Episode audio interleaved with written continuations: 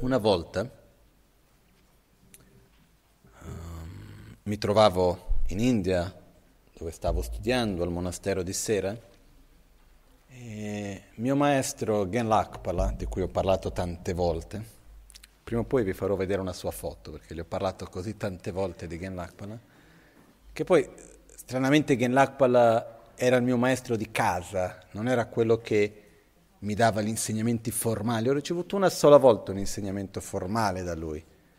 E poi avevo altri maestri dedicati alla filosofia, alla meditazione, altre cose. Però lui era quello che prendeva cura di me in modo quotidiano, come un padre per me lì, no? E devo dire che mi ha insegnato tanto. E un giorno lui mi chiamò e mi disse, senti Lama, vedo che stai studiando bene, bene, però stai attento che quello che tu impari qui devi trovare il modo di applicarlo nella tua vita. Perché se non trovi il modo di come applicare gli insegnamenti di Buddha, la conoscenza della filosofia, eccetera, come applicarlo nella tua vita e metterlo in pratica, alla fine non è altro che un accumulare conoscenza. Io ho cercato il più possibile sempre di seguire questo consiglio, perché ci sono tante cose che possiamo imparare. No? Il maestro Atisha, che ha portato il buddismo in Tibet la seconda volta, che è rappresentato alla mia destra, quello col cappello rosso, nell'undicesimo secolo c'è un testo meraviglioso dove lui stava per partire dal Tibet dopo tre anni essere stato lì, poi per varie ragioni è rimasto per altri nove, però a principio in quel momento doveva tornare in India per non ritornare più in Tibet. E prima di partire per il viaggio, il re che l'aveva invitato, che era diventato suo discepolo, gli chiede un consiglio e dice ci puoi dare un ultimo insegnamento prima di partire? E lui da questo comincia una serie di consigli molto molto belli. E all'interno di questi consigli c'è un momento in cui lui dice gli oggetti di conoscenza sono tanti e la vita è breve. O al, con l'ordine adesso mi sfugge che diceva la vita è breve, passa in fretta e gli oggetti di conoscenza sono tanti. Quindi concentrati su ciò che è veramente importante. Perché la vita passa in fretta. Siamo qui io sono il primo a cui piace tanto imparare cose nuove, eccetera. Però fatto sta che la vita passa. E quando la vita passa, la conoscenza che noi andiamo ad accumulare, se non viene utilizzata per qualcosa di costruttivo, dopo di un po' finisce. Ci sarà un giorno quando questo momento finirà quando questo corpo non reggerà più quello che noi chiamiamo vite. E quello che accade è che lasciamo stare il giorno che arriverà alla nostra propria morte, ma all'interno di questa vita stessa noi viviamo tante situazioni, accumuliamo tante esperienze, tanta conoscenza, ma la cosa veramente importante è che cosa diventiamo noi tramite queste esperienze che noi viviamo. Perché alla fine dei conti viviamo una situazione, viviamo un'altra, le situazioni finiscono, però noi continuiamo.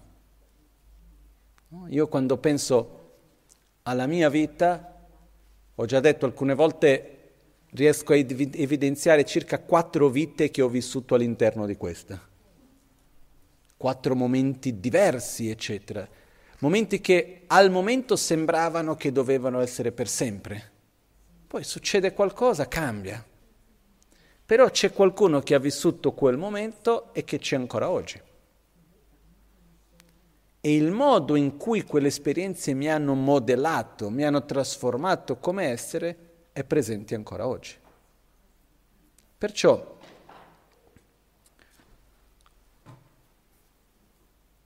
Io ritengo che ci sono tre aspetti fondamentali quando parliamo dell'aspetto della religione. Esiste il sentiero spirituale, Esiste la religione ed esiste l'istituzione religiosa, sono tre cose diverse. Il sentiero spirituale è il percorso interiore di ognuno di noi, di sviluppo di amore, di pazienza, di stabilità, di gioia, di fede, dove noi ci guardiamo negli occhi e affrontiamo le nostre paure, affrontiamo i nostri rancori, le nostre debolezze, le nostre ombre. Questo percorso di sviluppare le nostre qualità, di crescere interiormente, di diventare esseri più maturi, chiamiamo come vogliamo, è quello che per me viene chiamato il percorso spirituale. Gli strumenti che noi andiamo a utilizzare per questo percorso spirituale sono diversi ed è quello che chiamiamo religione. La religione per me è uno strumento che utilizziamo per sviluppare le nostre proprie qualità interiori per crescere nel nostro percorso spirituale. Perciò la religione esiste a servizio del percorso spirituale. E l'istituzione religiosa è l'organizzazione creata dall'essere umano per organizzarsi, condividere conoscenza e organizzarsi fra le persone e fare in modo che questa conoscenza, questo percorso, questi strumenti preziosi detti religione possano essere trasmessi e mantenuti da generazione in generazione. Anche importante.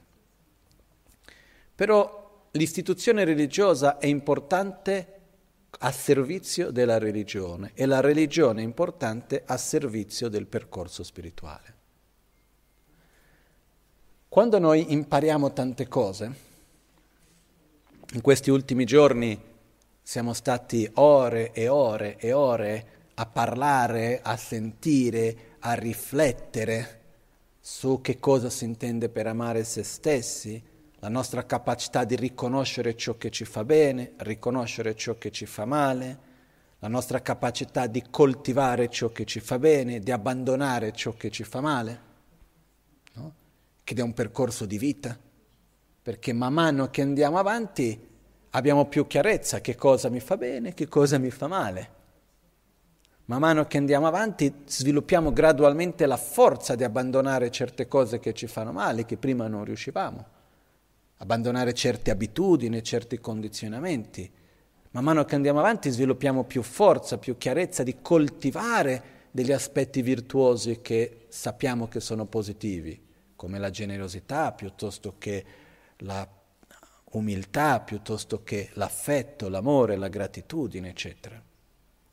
E questo fa parte del primo punto che abbiamo affrontato in questi giorni, la cosiddetta amor, cosiddetto amore verso se stessi, si usa il termine rinuncia, che è rinunciare alla sofferenza e alle cause della sofferenza. Abbiamo visto tanto su questo, no?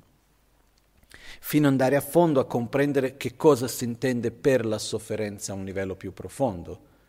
No?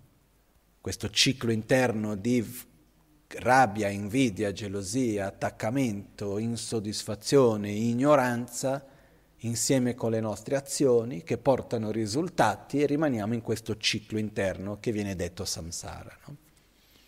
Poi siamo andati a vedere il passo successivo che è quello di riuscire ad amare gli altri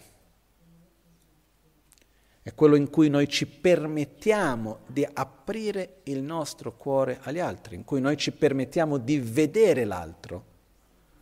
In altre parole, ci permettiamo di prendere quella forza enorme che abbiamo dentro di noi di attrazione alla felicità e di avversione alla sofferenza e di includere gli altri, non di escludere se stessi, ma di includere gli altri in questo quindi sviluppare questo amore, questa compassione nei confronti degli altri. Abbiamo parlato tanto di questo. Arrivando a prendere su di noi l'impegno di fare qualcosa per aiutare gli altri. Quindi in, nasce come amore verso gli altri e si manifesta come fiducia in se stessi per poter aiutare gli altri. Abbiamo visto il concetto di la malattia è da conoscere, le cause della malattia sono da abbandonare, la medicina è da prendere e lo stato di salute da raggiungere. Quindi l'importanza di riconoscere che cosa c'è che non va. Quando capiamo perché non va, dobbiamo abbandonare le azioni, i comportamenti, i condizionamenti che creano quello stato di malessere.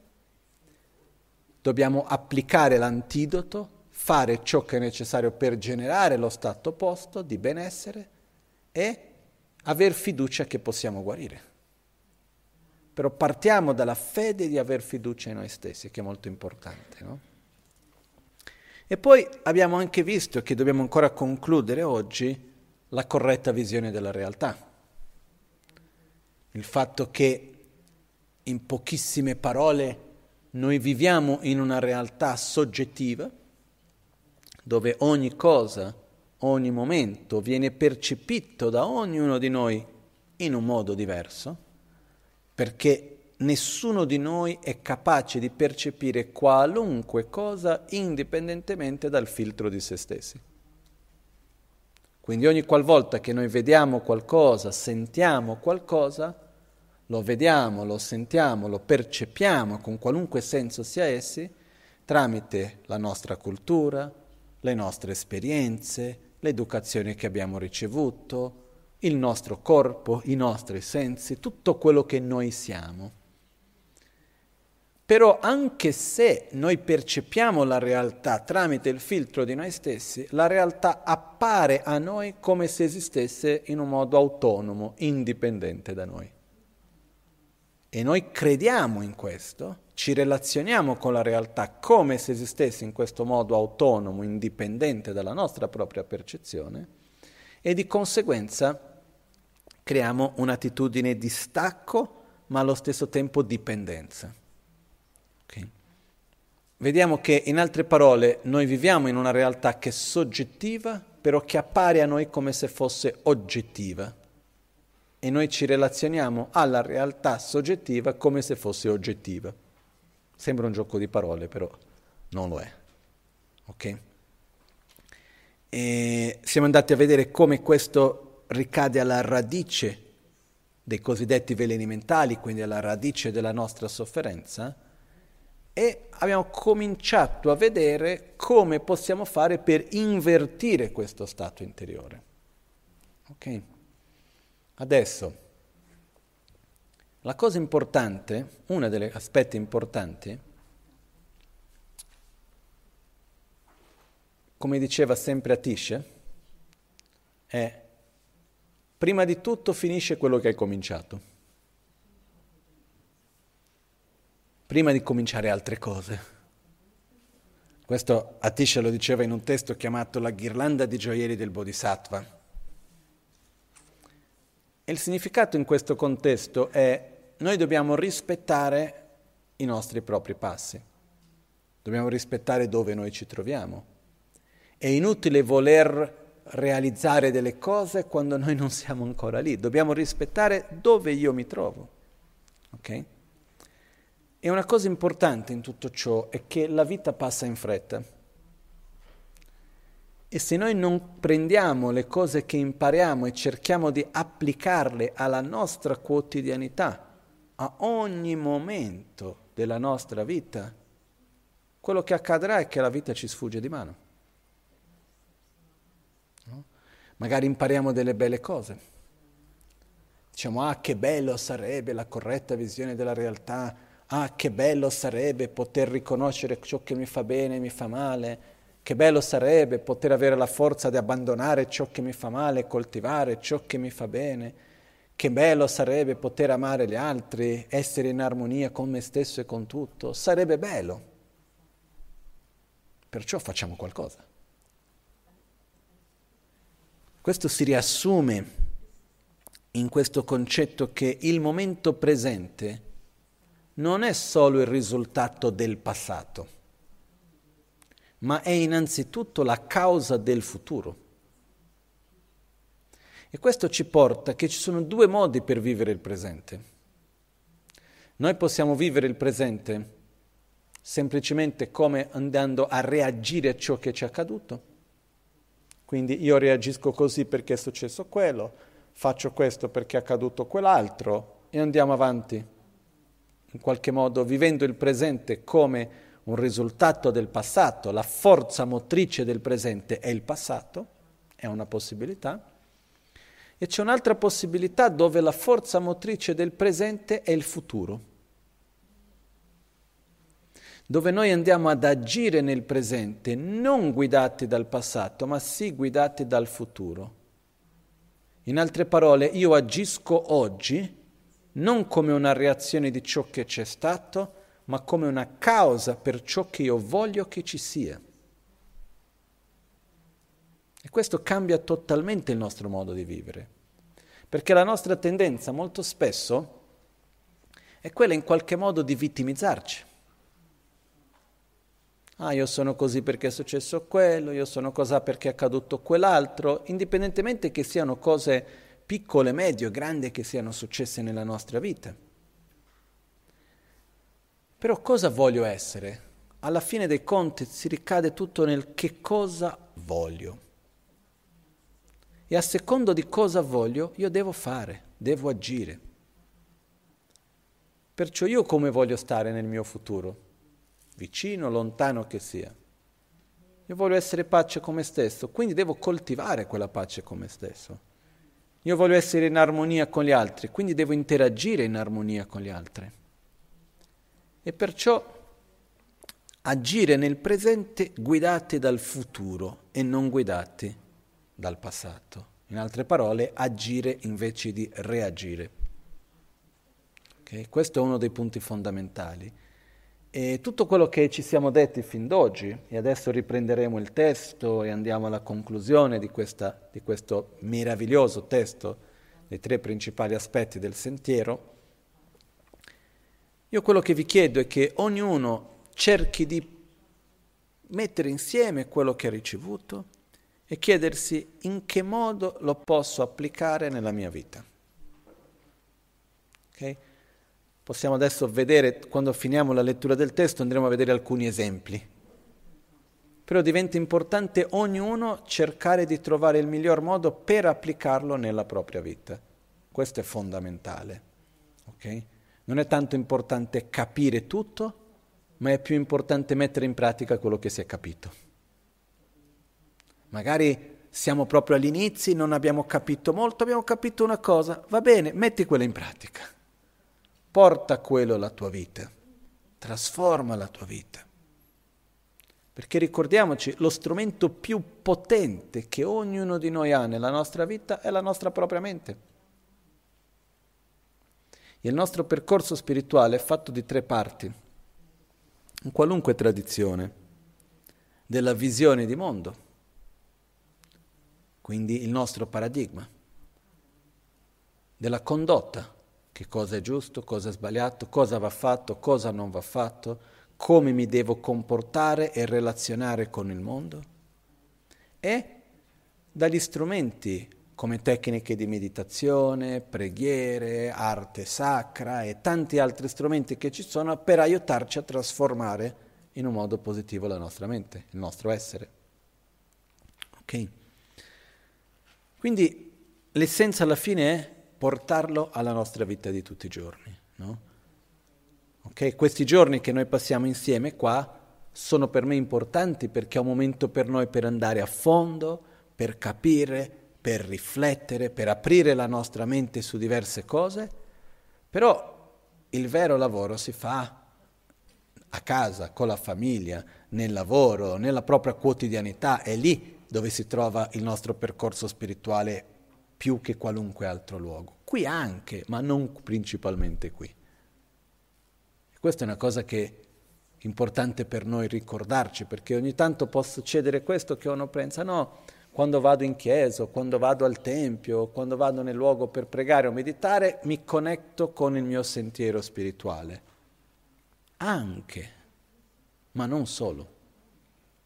È importante che quello sia presente in ogni momento della nostra vita, in quello che facciamo. Ok? Adesso, ritorniamo al testo dell'Amazon K. Siamo arrivati verso la fine. Quindi vi rileggerò dal verso numero 9 che parla della corretta visione della realtà. nelu tokpe sherab mi de na nge chun chancho semla khomche kya sepe tsawa chebar mi nepe techir ten re tokpe tabla be. Kanshi korde chunam tamche ki gyunre namya luwa me tonshi mikpe teso kanyi kunshi ba tenye sangye gebe lamla shu. Nawa tenre luwa me badan tomba kelen talwe kolwa ni chisi soso nawa tese tu tadon tupe gomba tokpa me. Namshi rejo mebar chikchar tu tenre milur tongwa tsamni ni nge she yugi zindan kunshik na tece tawe cheba zokpa laa shen ya na we yota sewa dan tombe. Meta sel chin tomba ni gyunan rebu. Charwe tsu che na tarzin tawe tropar mi gyuro. Se non possiedi la saggezza che comprende la vera natura delle cose, ossia che nulla esiste in un modo autonomo, indipendente, oggettivo, sebbene tu abbia sviluppato la rinuncia e la bodhicitta, ossia l'amore verso se stesso e l'amore verso gli altri, la radice del samsara, del ciclo di sofferenza, non può essere estirpata, la propria ignoranza non può essere estirpata. Quindi impegnati intensamente per realizzare l'origine interdipendente, per comprendere e realizzare l'interdipendenza che c'è fra tutto. Abbiamo visto tre livelli di interdipendenza, che l'interdipendenza nella quale i fenomeni dipendono da cause e condizioni, tutto ciò che tutti i fenomeni composti, che praticamente tutto quello che vediamo, tutti i fenomeni con cui interagiamo, non esistono in un modo autonomo, ma sono dipendenti dalle loro cause e condizioni. E questo a che cosa ci porta il primo livello di interdipendenza? A capire anche il potere di ogni azione, di ogni interazione. Perché se noi siamo oggi qui è perché innumerevoli cose sono dovute succedere. E ogni cosa è quel che è a causa di un'infinità di cause e condizioni che si sono messe insieme. E quando noi cerchiamo di capire ma come mai questo è così? Una volta ero, sono andato a vedere un amico in Brasile. Lui eh, aveva poco tempo prima fatto un incidente in aereo. Aveva con un aereo piccolo, era andato per lavoro in un posto oltre l'Amazzonia, e stava tornando, era lui con tutta la sua famiglia e alcune persone che lavorano con lui, lui è un presentatore in televisione, e tornando dal viaggio c'è stato un problema in questo aereo piccolo e l'aereo è caduto praticamente. Il, il pilota è riuscito a fare un poso d'emergenza fatto abbastanza bene, però l'aereo quando stava scendendo senza le ruote, no, che non riuscivano ad aprire, è riuscito quello è accaduto proprio in uno spazio piccolo che c'era dove non c'erano foreste, c'era il campo. Quindi se fosse un minuto prima o due minuti dopo praticamente era il disastro più assoluto. Sono caduti lì e racconto anche che quando è sceso l'aereo a un certo punto il terreno non era perfettamente piatto, c'era una sorta di risalita, l'aereo ha fatto un altro salto ed è ricaduto, quando ha fatto questo salto davanti c'erano diverse mucche, quindi è passato sopra le mucche, poi è ricaduto ancora e alla fine si è fermato, no? E qualcuno si è rotto una costola, qualcosina, nessuno si è fatto praticamente tanto male. E quando sono andato a trovarlo, lui mi fece la seguente domanda. Lui ha detto, diverse persone sono venute a me a dirmi che Dio mi vuole bene, che sono stato protetto, eccetera, eccetera, ma da una prospettiva buddista, perché è successo quello che è successo? Spiegami. E quello che mi è venuto in mente è che la ragione, se dovessi dare una ragione per la quale è successo quell'incidente e per la quale loro hanno sopravvissuto e tutto quello che è accaduto, è la stessa ragione per la quale prendiamo la macchina e arriviamo a casa sani. Ossia, è una infinità di cause e condizioni che noi non riusciamo a comprendere. La stessa ragione intendo dire, sono cause e condizioni che si sono create. L'unica cosa è che quando le cause e condizioni non corrispondono alla nostra aspettativa è successo qualcosa di strano quando corrisponde alla nostra aspettativa è andato tutto normale. Però se io dovessi andare a chiedermi, ma come mai io sono qui? Io non ho mai trovato una risposta convincente. se vado a cercare ogni causa e condizioni che sono avvenute, la complessità dell'interazione di tutto ciò che è avvenuto perché questo momento esistessi, io non ho mai trovato una risposta. Quindi quello che io credo è che non è il caso di chiedersi il perché di ogni cosa, ma sì che cosa faccio dinanzi a ciò che è avvenuto dinanzi alla realtà in cui io mi trovo, che cosa faccio? No? E, ehm, quella volta questo amico lui mi disse, ah, io sono molto grato a quello che è avvenuto, ho imparato tante cose con questo incidente, fra cui quello che è importante è la fotografia e non la cornice. Che lui intendeva dire dicendo quello che è importante è cosa fai con chi sei, non tanto dove sei, in quale contesto ti trovi, no? Al di là di questo, quando noi parliamo della prima interdipendenza è il fatto che ogni cosa che esiste è il risultato di una complessa rete di eventi, interazioni che fra di loro hanno portato questo momento ad essere così. E con tutte quelle interazioni che ci sono state, cosiddette cause e condizioni, non poteva che essere diverso, di, non poteva che essere uguale di com'è. È come quando cade una foglia in una certa posizione e uno si chiede ma perché è caduta qui? Non voglio dire che la posizione sia quella che piace a me,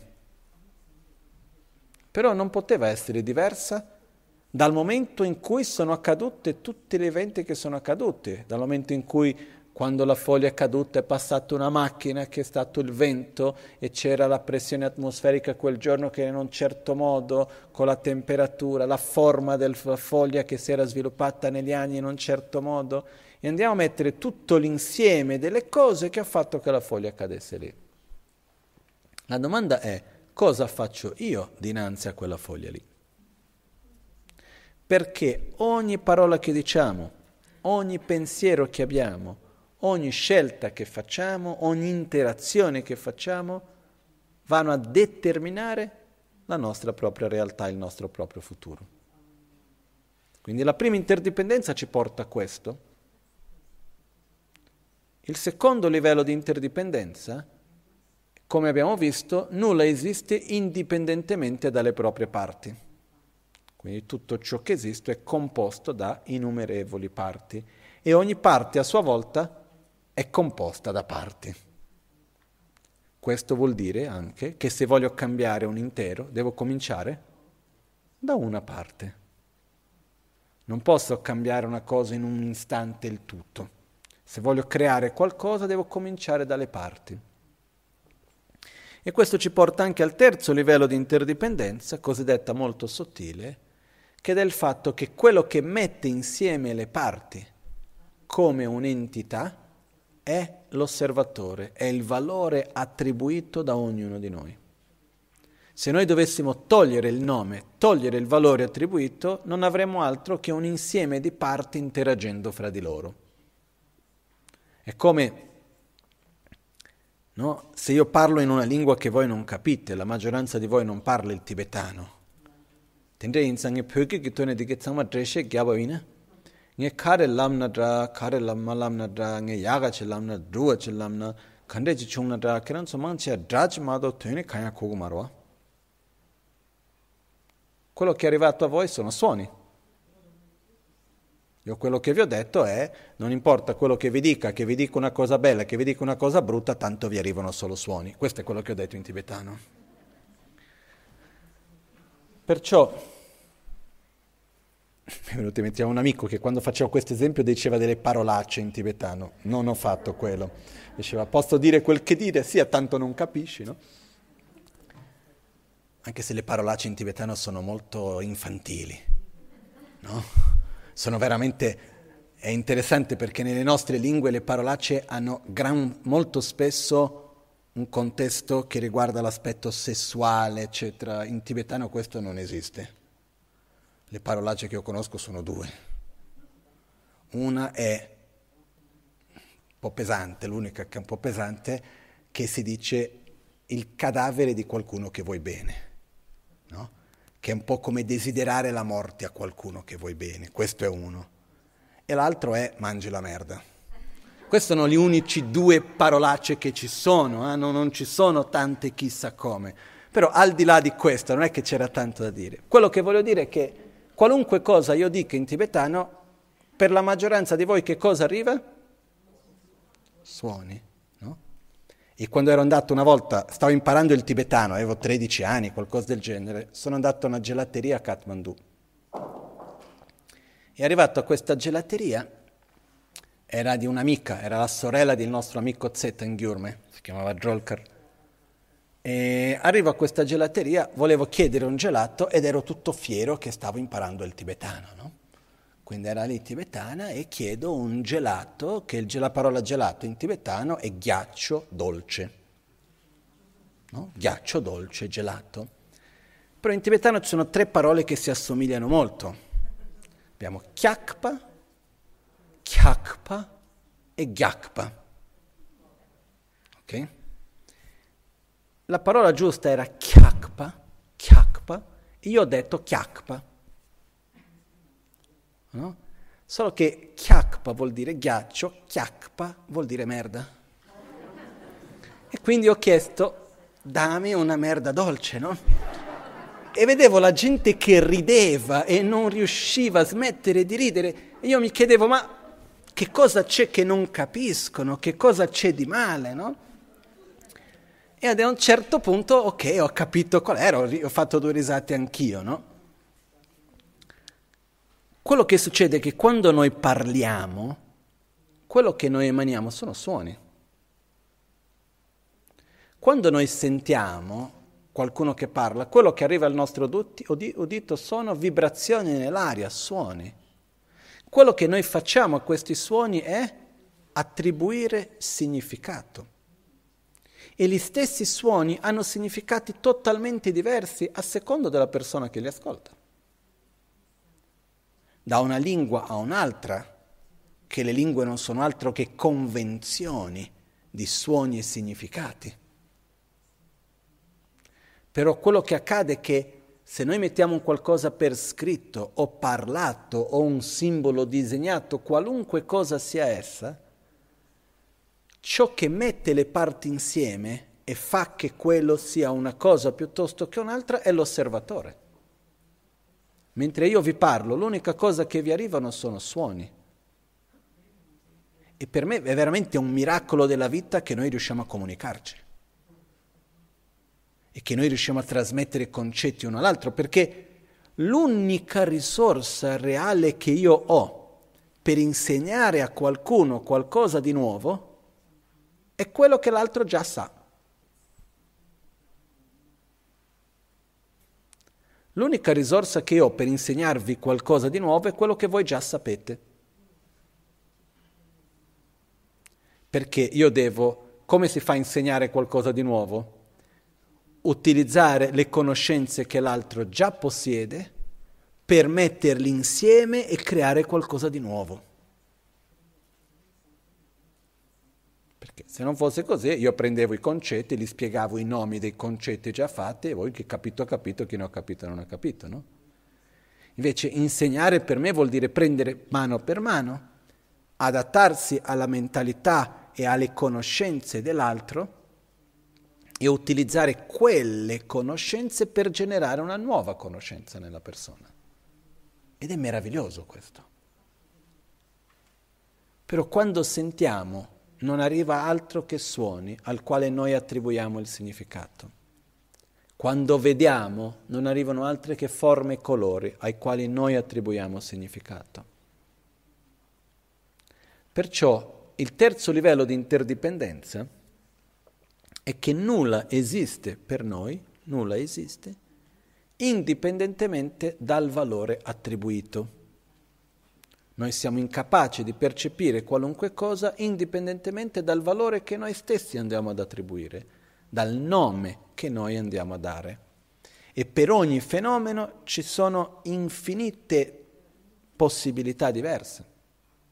Okay? Come nella fisica quantistica viene detto, così almeno letto, che nello stesso istante, nello stesso oggetto, come questa campana, ci sono innumerevoli possibilità. Questa può essere una campana, può essere un, una ciotola, può essere uno sgabello, può essere un'infinità di cose diverse. Ci sono innumerevoli possibilità in questo oggetto, in questo istante. E siamo noi come osservatori che scegliamo una fra queste infinite possibilità. Nella nostra ignoranza vediamo questa possibilità come la realtà. Okay? Questo si intende anche come realtà inerente, intrinseca. Noi vediamo questo è una campana perché è una campana in sé e per sé. Perciò, per poter comprendere che la realtà non esiste in un modo autonomo, intrinseco, così come appare, dovremo riflettere sempre di più sull'interdipendenza. Perciò, seguendo questo consiglio dell'Amazon K, quello che è importante per noi fare, se noi riteniamo che vogliamo sviluppare una corretta visione della realtà, prima di tutto dobbiamo, come ha detto l'Amazon K, impegnarci intensamente per realizzare l'origine interdipendente. Osservare nella nostra quotidianità, quando siamo davanti a un oggetto, una situazione, una sensazione, qualunque cosa, cercare di osservare e riflettere sui tre livelli di interdipendenza. Ok? Cause e condizioni, parte, imputazione del nome. Colui che vede come inevitabile la realtà di causa ed effetto di tutti i fenomeni nel samsara e nel nirvana, colui che vede come interdipendente qualunque cosa esistente, uh, colui che vede come inevitabile la realtà di causa ed effetto di tutti i fenomeni nel samsara e quindi come conseguenza di vedere come inevitabile la realtà di causa ed effetto di qualunque cosa, distrugge totalmente ogni percezione errata, distrugge totalmente l'aggrapparsi a un'esistenza intrinseca, autonoma, oggettiva. E in questo modo entra nel sentiero che compiace i Buddha. Fin quando le due realizzazioni, ovvero quella delle apparenze, la percezione dell'interdipendenza, que- ovvero l'inevitabilità dell'origine interdipendente, e quella della vacuità, ovvero la non asserzione, vengono considerate separate, non vi è ancora la realizzazione del pensiero di Buddha Shakyamuni. Come abbiamo detto prima, molto spesso nella storia la tendenza che c'è stata è di separare i due aspetti. Un aspetto è l'interdipendenza, come le cose esistono, e l'altro è questa cosiddetta vacuità, questa mancanza di esistenza oggettiva, il fatto che la realtà non esiste così come appare, spesso è stato visto come quindi la realtà non c'è. E si è avuto la tendenza di separare l'assoluto e il relativo come due cose non connesse una dall'altra. Fin quando vengano viste così separate non c'è ancora la realizzazione del pensiero di Buddha Shakyamuni.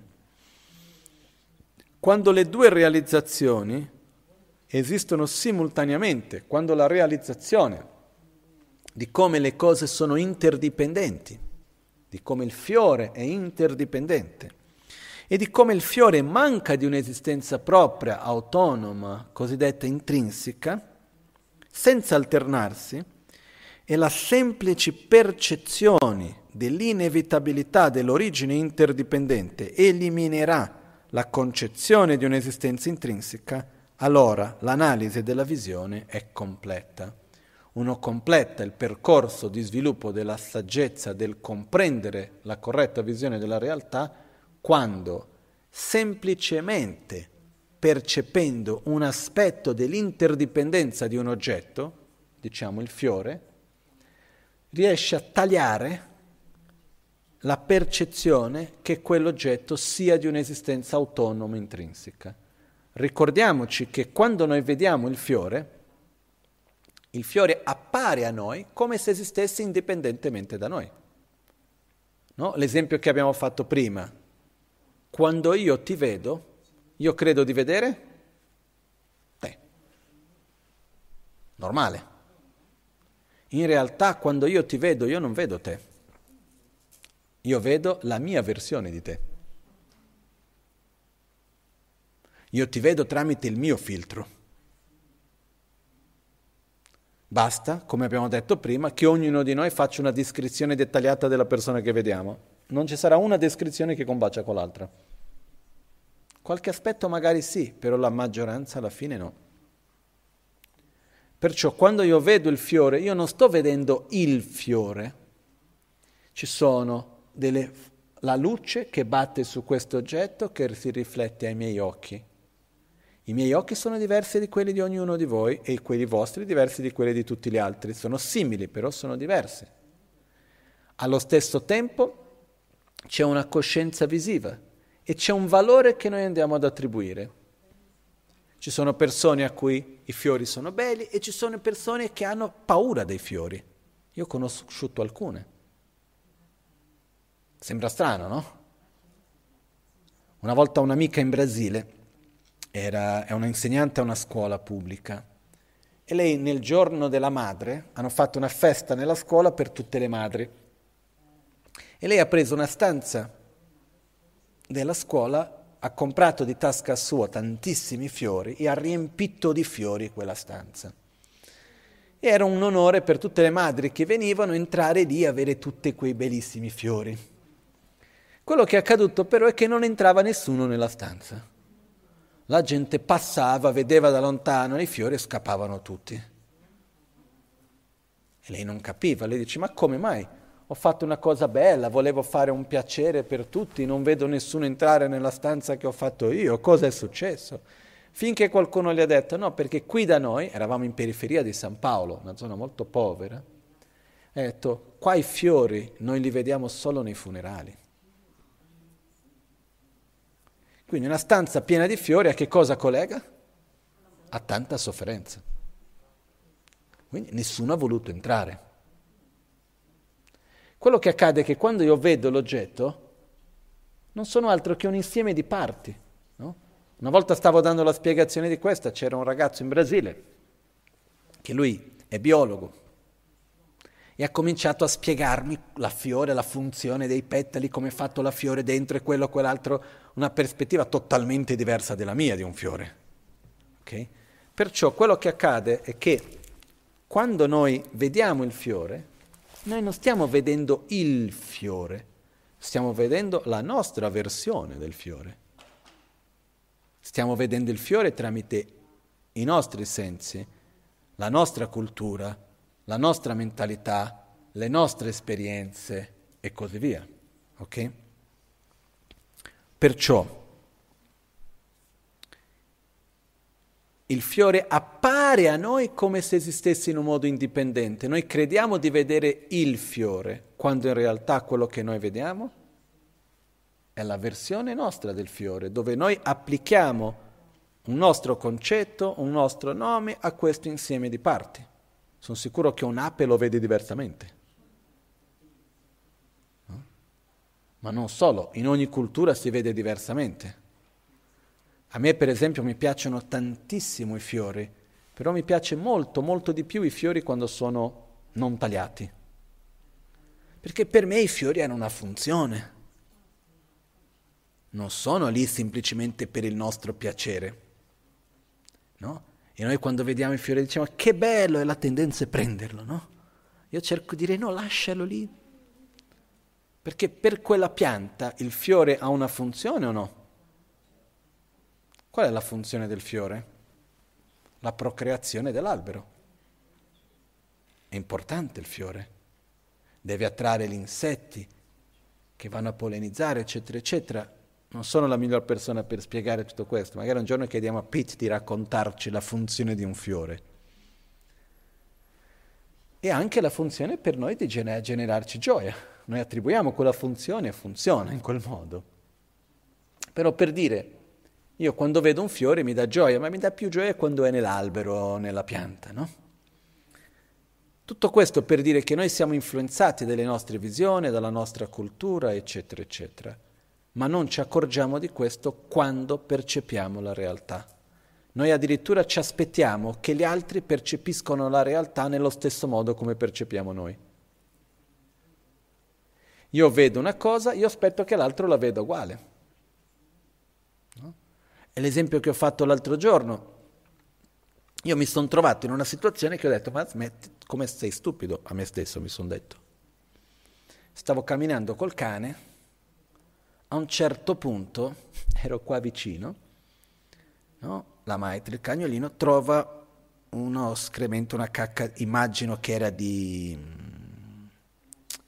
qua ci sono i cinghiali, e ha cominciato a mangiarla, come se fosse la cosa più buona del mondo. Io dico che schifo, cerco di toglierli dalla bocca, una puzza, tutta una cosa. E lei assolutamente non voleva togliere quello, è come se avesse trovato la cosa più buona del mondo, no? Ma perché i miei sensi sono diversi dai suoi. A me fa schifo, quindi io immagino che anche all'altro debba far schifo. Perché noi vediamo la realtà tramite i nostri occhi, tramite la nostra real- percezione e nella nostra ignoranza ci aspettiamo che gli altri la vedano uguale. E se a te ti piace, a me fa schifo, sei tu che sei stupido. Siamo strani, eh? Questi sono tutti esempi della apparenza come esistenza intrinseca, che la realtà appare a noi come se fosse di un'esistenza indipendente, autonoma, eccetera. Quando vedere l'interdipendenza, percepire il cambiamento, percepire le parti, percepire che quell'oggetto non esiste così come noi lo percepiamo indipendentemente dal valore attribuito, riesce naturalmente a tagliare quella, aggrapparsi a un'esistenza intrinseca, indipendente, autonoma, oggettiva, in quel momento l'analisi della visione è completa. Ok? quando le due realizzazioni esistono simultaneamente senza alternarsi e la semplice percezione dell'inevitabilità dell'origine interdipendente eliminerà la concezione di un'esistenza intrinseca, allora l'analisi della visione è completa. Inoltre, l'estremo dell'esistenza è eliminato dalla apparenza e l'estremo della non esistenza è eliminato dalla vacuità. Se comprenderai che la vacuità appare come causa ed effetto, non sarai preda delle visioni estremiste. L'estremo dell'esistenza è la percezione che la realtà che io percepisco esiste così come io lo vedo indipendentemente dalla mia percezione. Io vedo il fiore, sto vedendo il fiore, non c'entro nulla più, il fiore è lì. Questo fa parte dell'estremo dell'esistenza. No? Prima questa mattina abbiamo parlato più a lungo di tutto ciò. L'estremo dell'esistenza è eliminato dalla apparenza. Apparenza, ogni volta che in questi contesti noi utilizziamo il termine apparenza, fa riferimento all'interdipendenza, come le cose esistono, come le cose sono. Perciò in che modo che il fiore esiste? Qual è l'apparenza del fiore? Il fiore esiste in quanto interdipendente. Il fiore esiste in dipendenza delle cause e condizioni. Ci sia stato a un certo punto una pianta che è venuta probabilmente da un seme, che a sua volta si è sviluppata, cresciuta in dipendenza dell'acqua, della pioggia, del sole, da qualcuno che l'avrà piantata da qualcuno che ha tagliato il fiore, che l'ha portato, che l'ha venduto, da qualcuno che l'ha comprato, che l'ha riportato qua, che l'ha messo qui. Se noi dovessimo raccontare la storia di questo fiore, passiamo qua delle ore, dei giorni a raccontare la storia del fiore. Okay? Perciò il fiore dipende da cause e condizioni e il fiore interagisce con il mondo che li circonda. Okay? Se il fiore non, avesse, non potesse interagire non cambierebbe. Quello che crea trasformazione è l'interazione. Il fiore dipende dalle sue parti, è fatto di petali e così via. E il fiore è un insieme di parti ai quali noi andiamo ad attribuire un nome, in questo caso fiore. Ok? Quando io vedo questo è il modo in cui il fiore esiste, ma se il fiore è interdipendente, può esistere in un modo autonomo, oggettivo, indipendente, intrinseco? No. Perché se fosse, esistesse in un modo autonomo, indipendente, non andrebbe a interagire, sarebbe sempre uguale e sarebbe uguale per chiunque. Quindi non può essere di esistenza intrinseca. Quindi nel momento in cui noi percepiamo che, è, che esiste in un modo interdipendente, quello naturalmente ci va a eliminare la percezione che esiste in un modo autonomo, ossia di esistenza esterna, oggettiva e l'estremo dell'esistenza. Dall'altra parte, l'estremo della non esistenza è eliminato dalla vacuità. Vacuità, come ci siamo detti, vuol dire che se un oggetto è della natura di vacuità, vuol dire che manca di qualcosa, di che cosa? Di un'esistenza intrinseca, autonoma, oggettiva. No? Ci ricordiamo la definizione di vacuità è Gakcha Kaktsam Gimmega. Gakcha Kaktsam Gimmega in tibetano vorrebbe dire la negazione non affermativa dell'oggetto di negazione o la semplice non esistenza di esistenza intrinseca. Okay? Perciò quando io vado a dire il fiore è vuoto di esistenza intrinseca, io sto negando la esistenza del fiore o sto negando un, il, un'esistenza intrinseca autonoma indipendente del fiore? Sto negando un aspetto, io sto negando un'apparenza illusoria, non sto negando l'esistenza del fiore, ma perché ci sia il vuoto di esistenza intrinseca del fiore, il fiore ci deve essere, giusto? Non ci può essere il vuoto di esistenza intrinseca del fiore senza che il fiore ci sia. Non ci può essere la mancanza di latte nella ciotola se la ciotola non c'è. Ci siamo? Perciò l'estremo della non esistenza è la idea che tutto sia un'illusione. Tanto non esiste niente, è tutto nella mente e perciò non c'è, non c'è fiore, non c'è bene, non c'è male, non c'è questo, non c'è quell'altro, tutto quello che c'è è una semplice illusione. Quando io vado a comprendere che un oggetto, una realtà, prendiamo sempre ad esempio il fiore oggi, manca di esistenza intrinseca, è vuoto di esistenza intrinseca, naturalmente vuol dire che il fiore esiste. Perciò l'estremo della non esistenza è eliminato dalla vacuità. Se comprenderai che la vacuità appare come causa ed effetto, se comprenderai che la vacuità è interdipendente, ok? Che la vacuità stessa non è qualcosa che è autonoma, intrinseca, eccetera, ma anche la vacuità a sua volta è interdipendente.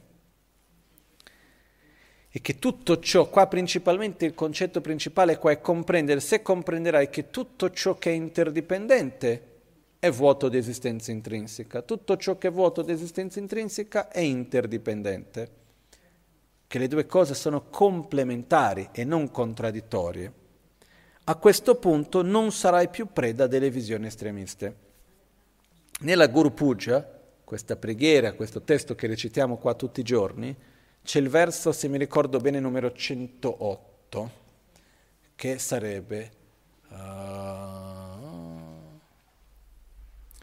Korderan shindu tsa meba dan gyure tenre luwa meba ni pensun galme troksu charwai ludru gonton tokpar chingi.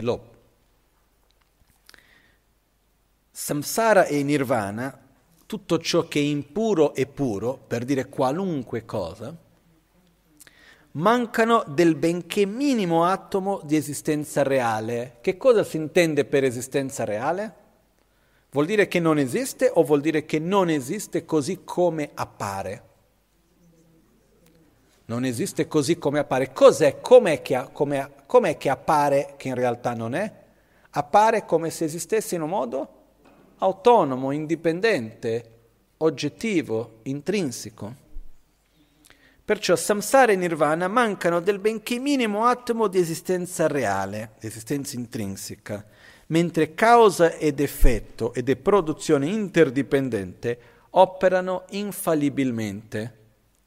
Tutti i fenomeni mancano di un'esistenza propria, autonoma, intrinseca e allo stesso tempo tutti i fenomeni dipendono da cause, condizioni, dalle proprie parti, dal rapporto con l'osservatore, eccetera. Chiediamo le vostre benedizioni per discernere la portata del pensiero di Nagarjuna, secondo il quale queste due cose, quali sono le due cose?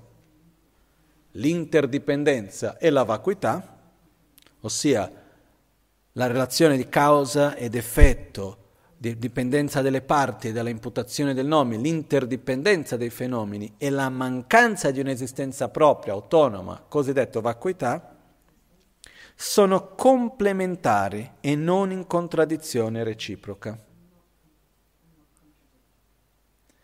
Questo io sono contento perché siamo arrivati a un punto di poter comprendere questi versi, dopo tutto quello che abbiamo visto questi giorni.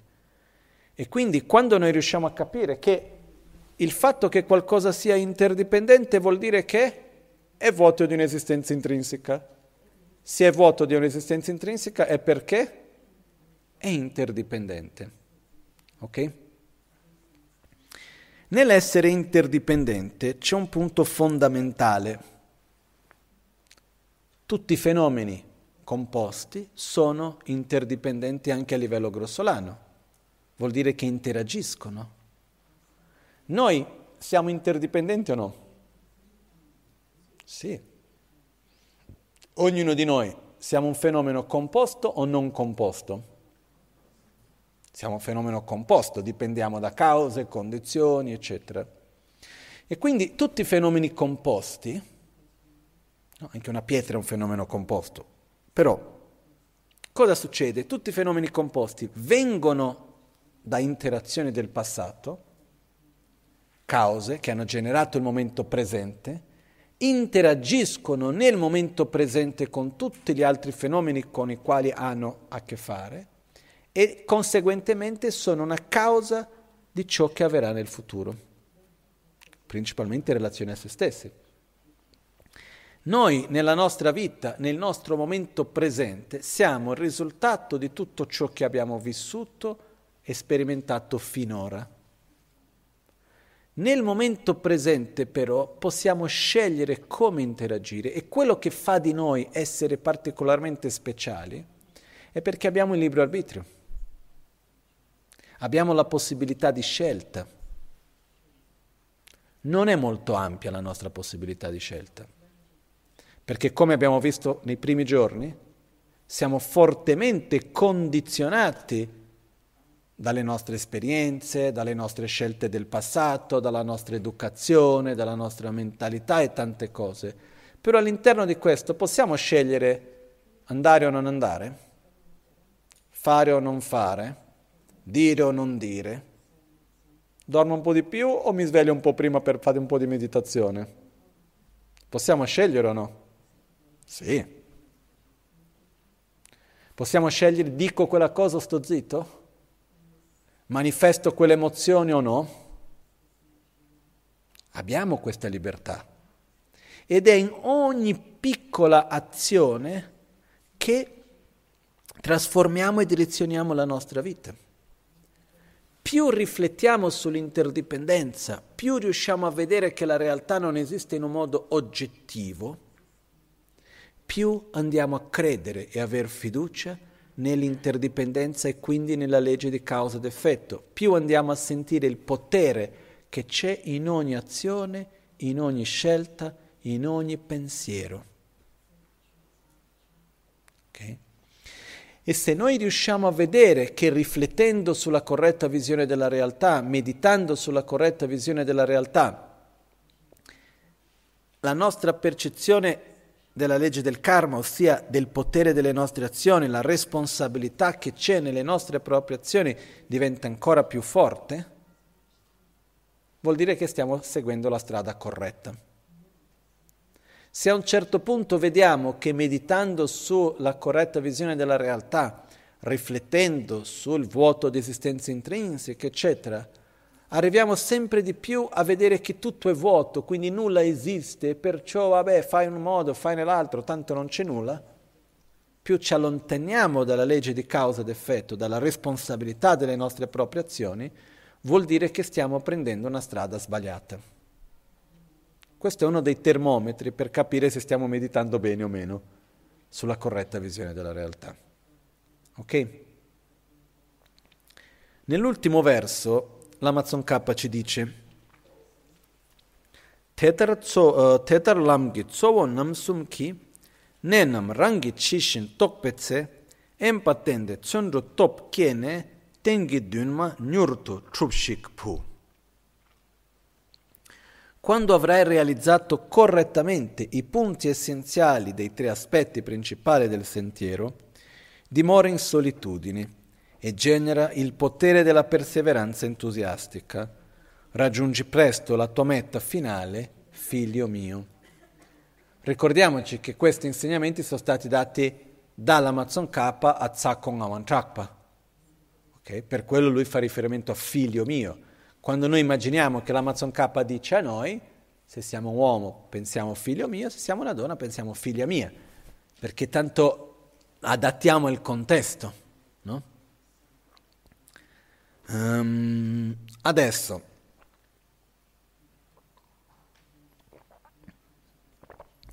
arrivando a quest'ultimo verso, l'Amazon K fa qualcosa di molto importante, che è ricordarci che non basta capire, che capire è importante. Per una volta che abbiamo capito, dobbiamo familiarizzarci con quello finché gradualmente diventi parte fondamentale della nostra esistenza. Il nostro obiettivo non è accumulare conoscenza, non è accumulare esperienza, non è accumulare ricchezza, il nostro obiettivo è diventare ed essere amore, essere saggezza, essere stabilità, è diventare, non accumulare. Okay? Durante questi giorni abbiamo avuto l'opportunità di seguire queste parole dell'Amazon K e abbiamo accumulato conoscenza. Per una volta che abbiamo accumulato conoscenza, dobbiamo trasformarla in, in esperienza e dalla esperienza dobbiamo diventare.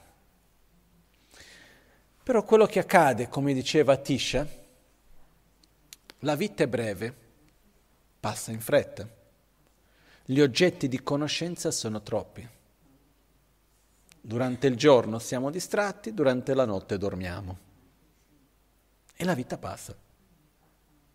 Perciò l'Amazon K dice dimora in solitudine, non intesa come vai a vivere in un posto lontano, chiudi da, chiuditi da tutti, non parli con nessuno, ma nel senso anche di togli le distrazioni diminuisci le distrazioni nelle tue vite. Noi abbiamo una quantità di informazioni che riceviamo continuamente che in realtà non servono molto. Però ogni cosa che sentiamo riempie uno spazio dentro di noi o no? Sì. Ogni cosa che sentiamo, ogni cosa che leggiamo, che vediamo, prende uno spazio dentro di noi. E in qualche modo dobbiamo scegliere la mia mente, il mio spazio, in che modo lo voglio utilizzare nella mia vita. No? Faccio un esempio banale.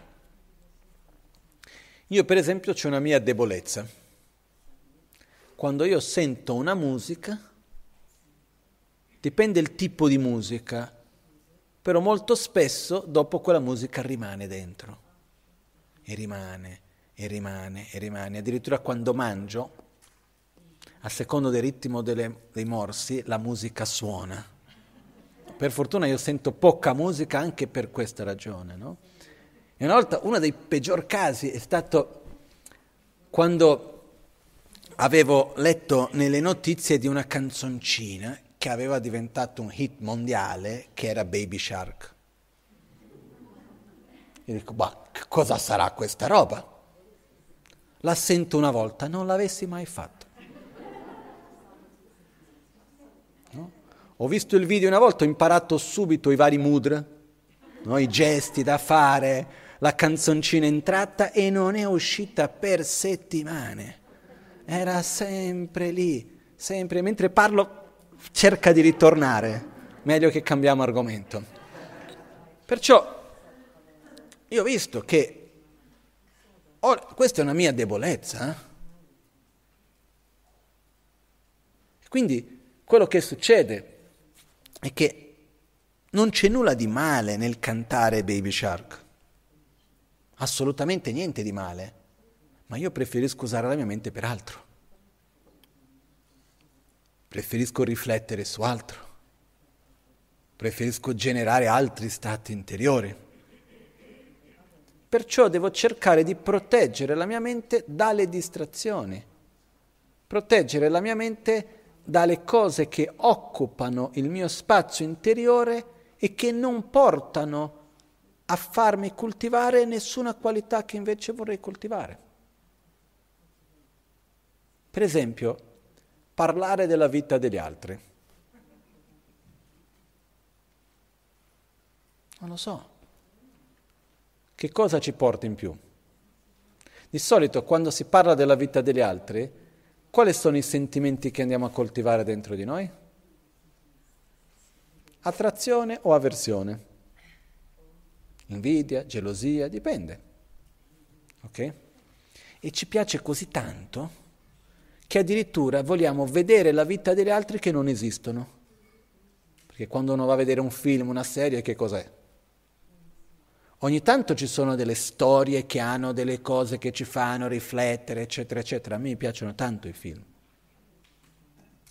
Però molto spesso è lì è come se uno avesse una finestra nella casa di qualcuno e si diverte a vedere la vita dell'altro. E alla fine di tutto cosa hai imparato?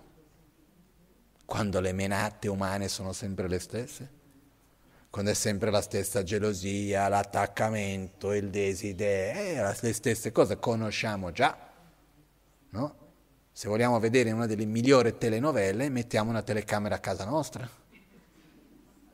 Nel senso che la vita di tutti è piena di aspetti che va molto al di là di qualunque telenovela fatta fin d'oggi. Eh? Perciò, quello che voglio dire è che ogni cosa che vediamo, sentiamo e così via occupa uno spazio dentro di noi. E tocca a noi scegliere con che cosa vogliamo riempire il nostro spazio interiore, con quali informazioni e così via. Perciò io una delle cose che vi invito è quella di, non dico togliere tutti i media sociali, non andare più in internet, non dico quello, ma dico uno si chiede ma a che cosa mi serve quello? No? Io per esempio non ho mai aperto un account mio di Facebook, c'è un account che esiste semplicemente perché una volta qualcuno ha creato un account finto mio nome mio e ho dovuto creare uno vero per semplicemente assicurare che nessuno diceva cose che non mi, non mi corrispondono a nome mio.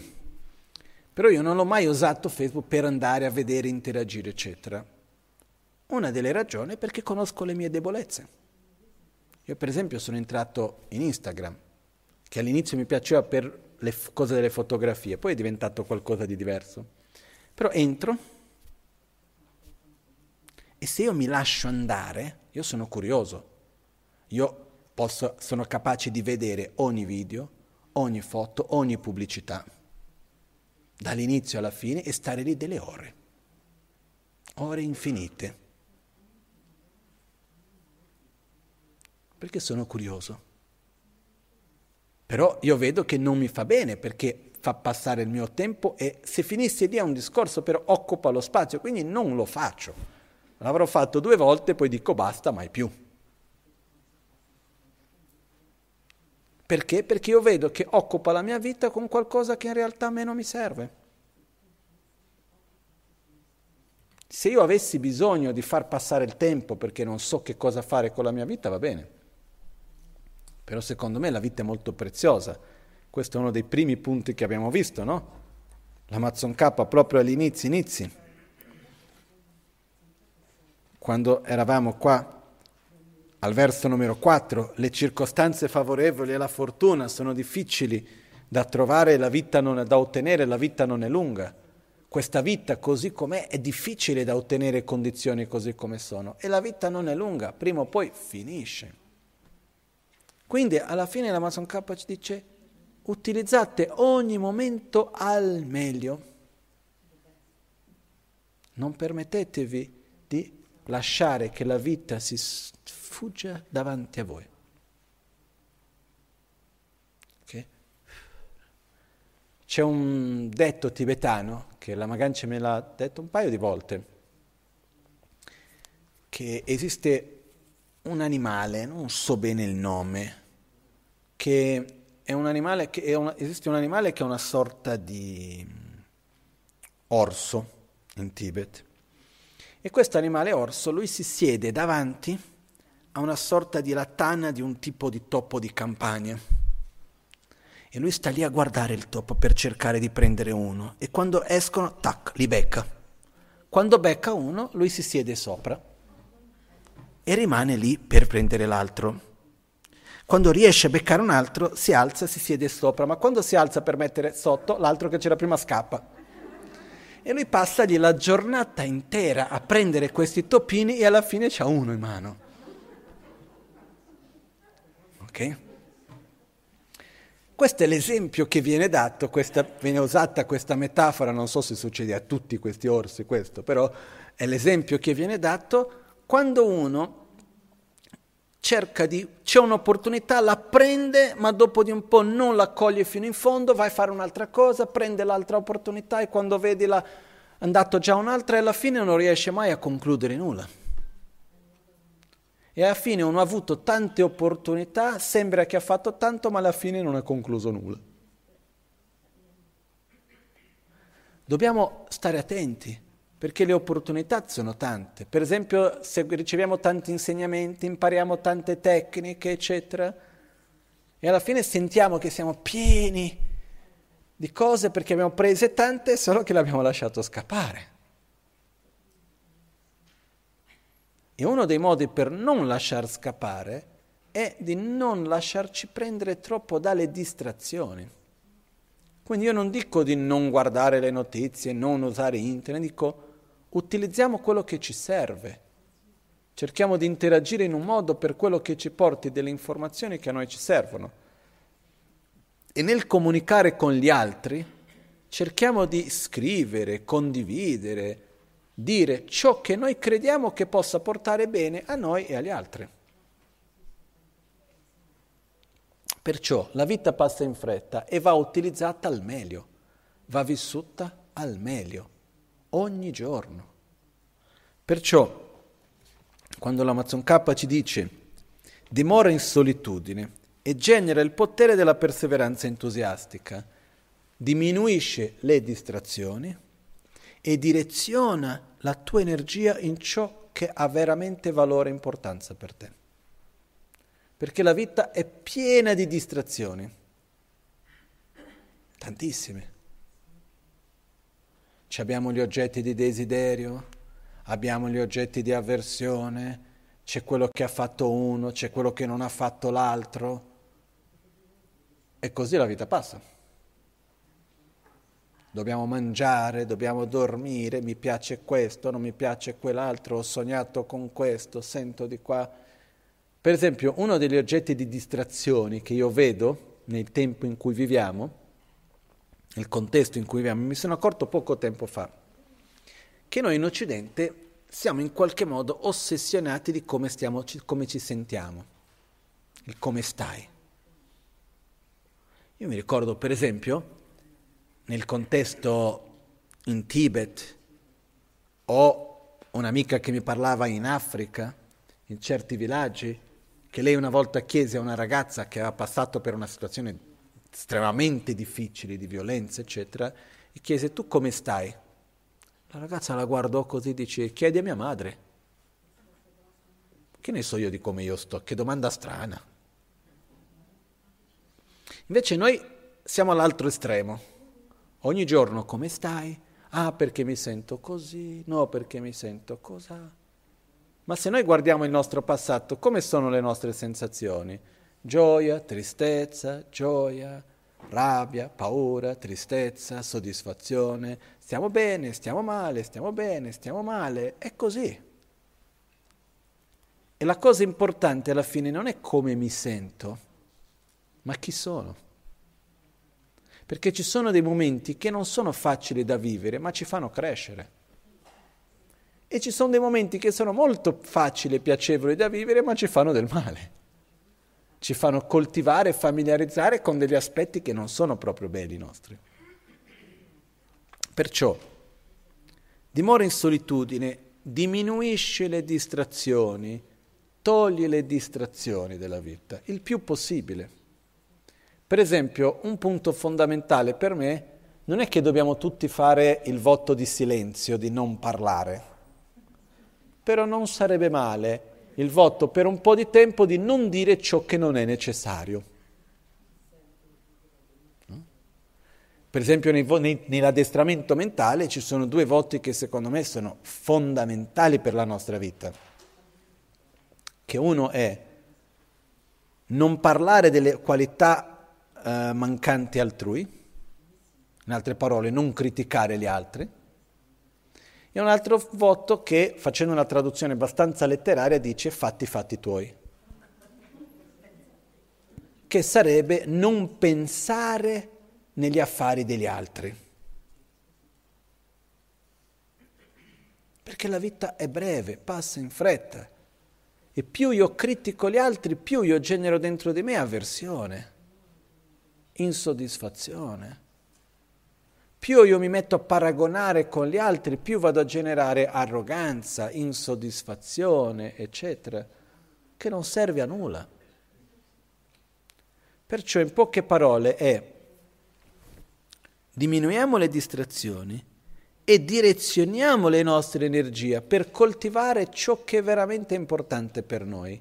Immaginiamo chi voglio essere e mettiamo energia per essere chi vogliamo essere. E la conclusione che ci porta qua l'Amazon K qual è? Io voglio amare me stesso, voglio sviluppare la cosiddetta rinuncia, voglio, aver, voglio vedere il samsara come samsara, ossia voglio riconoscere da dove viene la sofferenza, come si manifesta e voglio poter eliminarla, voglio poter superare la mia propria sofferenza. In altre parole, io voglio più che tutto vivere in uno stato di pace, di equilibrio, di soddisfazione, voglio star bene con me e con gli altri. Indipendentemente dal lavoro che faccio, da dove sono, con chi sono, indipendentemente da che cosa succede intorno a noi, perché nessuno di noi ha il controllo di ciò che ci accade. Abbiamo il controllo fino a un certo punto di come reagire ed interagire con ciò che accade. Ma non abbiamo il controllo di ciò che accade intorno a noi. Perciò io voglio star bene. Io voglio riuscire a trascendere il mio egoismo, voglio riuscire a vedere l'altro, aprire il mio cuore con sincerità a direzionarmi verso ciò che noi chiamiamo l'illuminazione, ossia verso sviluppare le nostre qualità al loro massimo potenziale. Io voglio essere fuori da questo ciclo di sofferenza per poter aiutare tutti a fare lo stesso. E per fare ciò io voglio vivere la realtà in armonia, voglio avere una visione coerente della realtà, voglio riuscire a superare l'aggrapparsi a un'esistenza intrinseca. Voglio smettere di proiettare un'immagine idealizzata che non corrisponde alla realtà intorno a me. Voglio poter vivere la realtà soggettiva come essendo soggettiva. Voglio poter vedere l'interdipendenza nelle cose ed, e, e conseguentemente essere in armonia con ognuno e con ogni cosa. Mi sembra abbastanza come desideri per questa vita, no?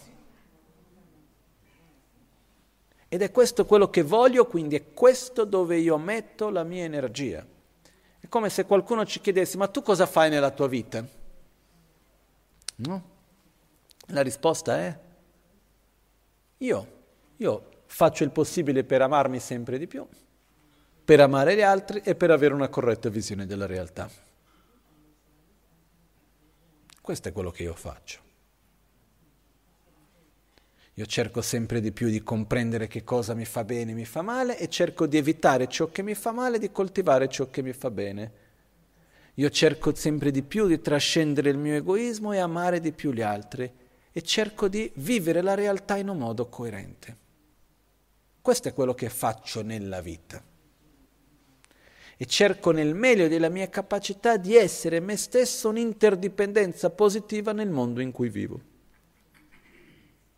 cerco di interagire in un modo che sia positivo e virtuoso verso ognuno, verso ogni situazione.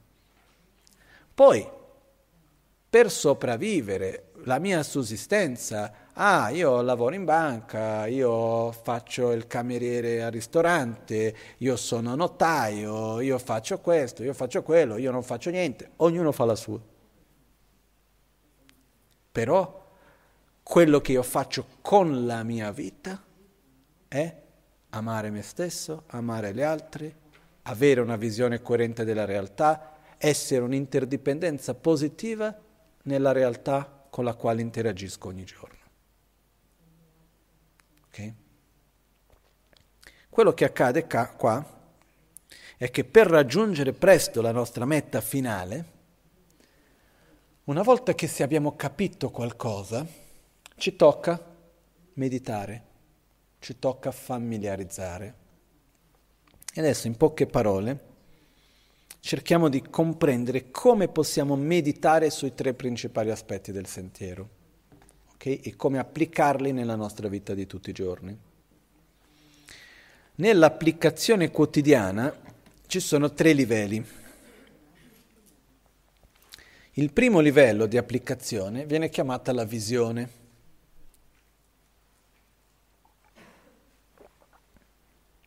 La visione è fatta di studio e di riflessione prevalentemente e anche di esperienze. Perciò cerchiamo nella nostra vita di tutti i giorni di avere sempre di più una comprensione chiara della realtà, sia di che cosa mi fa bene, che cosa mi fa male, qual è il modo più coerente che mi dovrei comportare, qual è il modo migliore di reagire e di agire dinanzi alle varie situazioni della vita quali sono i miei condizionamenti che fanno bene, quali sono i miei condizionamenti che mi fanno male.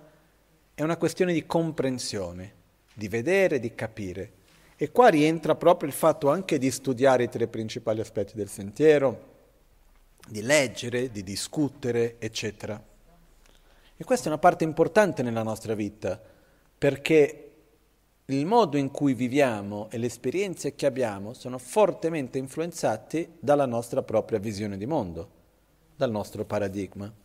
E quindi qui la prima parte per mettere in pratica è costruire, modellare la nostra visione di mondo.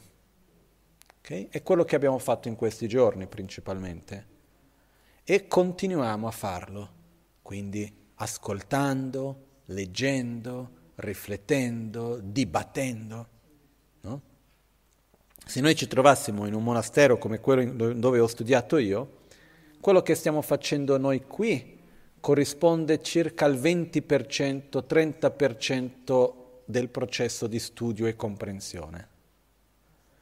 Si dice che tra il 70 e l'80% del processo di studio e comprensione, un 10% è fatto di lettura, e il 70% è fatto di, di dibattito, dialettica, discussione, nel convincere l'altro e nel difendere una tesi. No? Noi nello studio passavamo dalle 3 alle 6 ore al giorno, 6 giorni alla settimana, quindi erano 3 giorni alla settimana, 3 ore, 3 giorni alla settimana, 6 ore di dibattito, dove si partiva con un argomento, riguardo la rinuncia, riguardo la corretta visione della realtà, riguardo qualunque cosa, c'era una struttura, non era così a caso, e dovevi difendere una tesi, dovevi provare il contrario della tesi che l'altro difendeva e si impara tantissimo da questo. Nel contesto in cui noi siamo questo non avviene così. È uno dei migliori modi che esiste per studiare, secondo me. Però quello che vi invito è che dovete discutere, dovete dibattere, prendere l'opportunità. Io mi ricordo l'anno scorso, durante l'estate, c'era un gruppo di ragazzi giovani che, venivo, che erano qui al centro e loro facevano karma yoga, quindi aiutavano in cucina, nelle altre parti del centro e non tutti i giorni tutti potevano venire agli insegnamenti. E quindi quello che facevano è che all'ora di pranzo quello che era andato agli insegnamenti raccontava agli altri e dibattevano durante il pranzo di quello che era stato detto. No? Ed è molto importante questo processo di raccontare, di mettere nelle proprie parole, di discutere, di avere dei dubbi, di contraddire. Io non sono d'accordo con quello che ha detto il Lama. Bravo, giusto. Perché? Eh, vediamo. E a questo punto viene fuori una domanda e quindi cerchi una risposta e si dibatte e piano piano uno fa in modo che quelle conoscenze non sono più qualcosa che qualcuno ci ha detto, ma diventano nostre. È lì che dobbiamo arrivare. Dobbiamo arrivare a avere che, che sia la rinuncia, che sia la bodhicitta, che sia la corretta visione della realtà o qualunque altro aspetto della visione, sia qualcosa che siamo convinti, che fa parte della nostra vita. E perciò uno dei modi di mettere in pratica è questo, studiare, riflettere, dibattere, discutere. E quando noi ci troviamo davanti a qualcuno che ha una visione diversa della nostra, è una delle migliori opportunità che abbiamo. Perché o capiamo di essere sbagliati o rinforziamo ancora di più la nostra visione. Personalmente mi sono sempre divertito tantissimo quando mi trovavo davanti a qualcuno che credeva l'opposto di me. Una sola volta mi è andata male, perché mi sono trovato con un ragazzo seduto a fianco a me in aereo andando in Brasile, che non voleva dibattere, voleva semplicemente convincermi e dove non c'era spazio per un dialogo, era un monologo. E quindi sono passato 12 ore con lui cercando di convincermi della sua visione di mondo, che non corrispondeva con la mia. Però non c'era uno spazio per un dialogo in quel senso lì, no? Quello di cui parlo qua è un dialogo. Dobbiamo proprio, e non dobbiamo aver paura di trovarci davanti a qualcuno che pensa diversamente. E quando si fa un dibattito, io ho visto che molto spesso noi occidentali che andavamo a vedere i dibattiti anche senza capire molto, la domanda che si capire niente, la domanda canto in tibetano, la domanda che si faceva chi ha vinto? E tutti i monaci, chi ha vinto? Ma non sono vince. Perché se io ti chiedo è bianco o è rosso o è nero e tu mi rispondi è nero, io cercherò di provarti che non è nero. E quando tu dirai sì, non è nero, io ti proverò che invece è nero. Adesso sto facendo, dicendo una cosa qualunque, eh? perché non esiste necessariamente una risposta giusta, esiste il processo di vedere le varie prospettive della stessa cosa. Ed è importante per noi questionare, discutere, chiedere, porsi delle domande e discuterne insieme. Ok? Quindi io vi invito a fare anche questo uno si siede a tavola invece di parlare del vaccino, che chi lo vuole lo fa, chi non lo vuole lo fa, mi sa che ci siamo capiti. Uno va a parlare di, ok, che cosa è il samsara, in che modo che i fenomeni sono impermanenti, trovami un fenomeno che è permanente, ma lo è veramente o non lo è permanente? Ah, ma secondo me non è permanente perché interagisce con qualcosa, che ne so io. Mio maestro quando ci insegnava faceva una cosa bellissima che io qui non mi sono mai permesso di fare, che lui prima spiegava tutto con una logica perfetta. Arrivato alla fine, gli ultimi dieci minuti, quel che è, cominciava a porci delle domande che praticamente discostruivano tutto quello che lui aveva detto, ponendo in dubbio quello che lui aveva detto. E ha detto adesso dibattete voi. E lasciavano, e non dava mai, non è che la lezione dopo ci spiegava. Perché noi dovevamo fare il nostro proprio processo di comprensione. Okay? Addirittura c'è stato un maestro importante, si chiamava Jetsumpa, che ha scritto fra i libri più importanti di filosofia buddista che erano stati scritti in, in, in Tibet, nella parte della dialettica, eccetera. E a un certo punto lui andò da uno dei suoi discepoli, che si chiamava Kedruten Padarghe, uh, Kedruten Darwa, e gli disse, ok, anche tu scriva dei trattati su questi argomenti, che sono cinque principali materie. E lui disse, va bene, lui scrive, ha scritto i vari commentari su questi testi. Questi commentari vengono formati che hanno una parte di un corpo principale che è il significato generale, dove su un dovuto argomento viene data la definizione, la classificazione e gli esempi. Poi c'è un'altra parte del testo in cui vengono fatte domande ipotetiche e risposte. Quindi se qualcuno avesse, prima vengono fatti i dubbi effettivi, c'è chi pensa questo, io rispondo quello. E poi viene, se qualcuno dovesse pensare questo, la risposta è quella, e creano dei dibattiti. Lui ha scritto questo testo, non mica poco, ha scritto diversi libri, è andato dal suo maestro, ha fatto vedere i libri che il suo maestro aveva chiesto di scrivere, ha detto non vanno bene.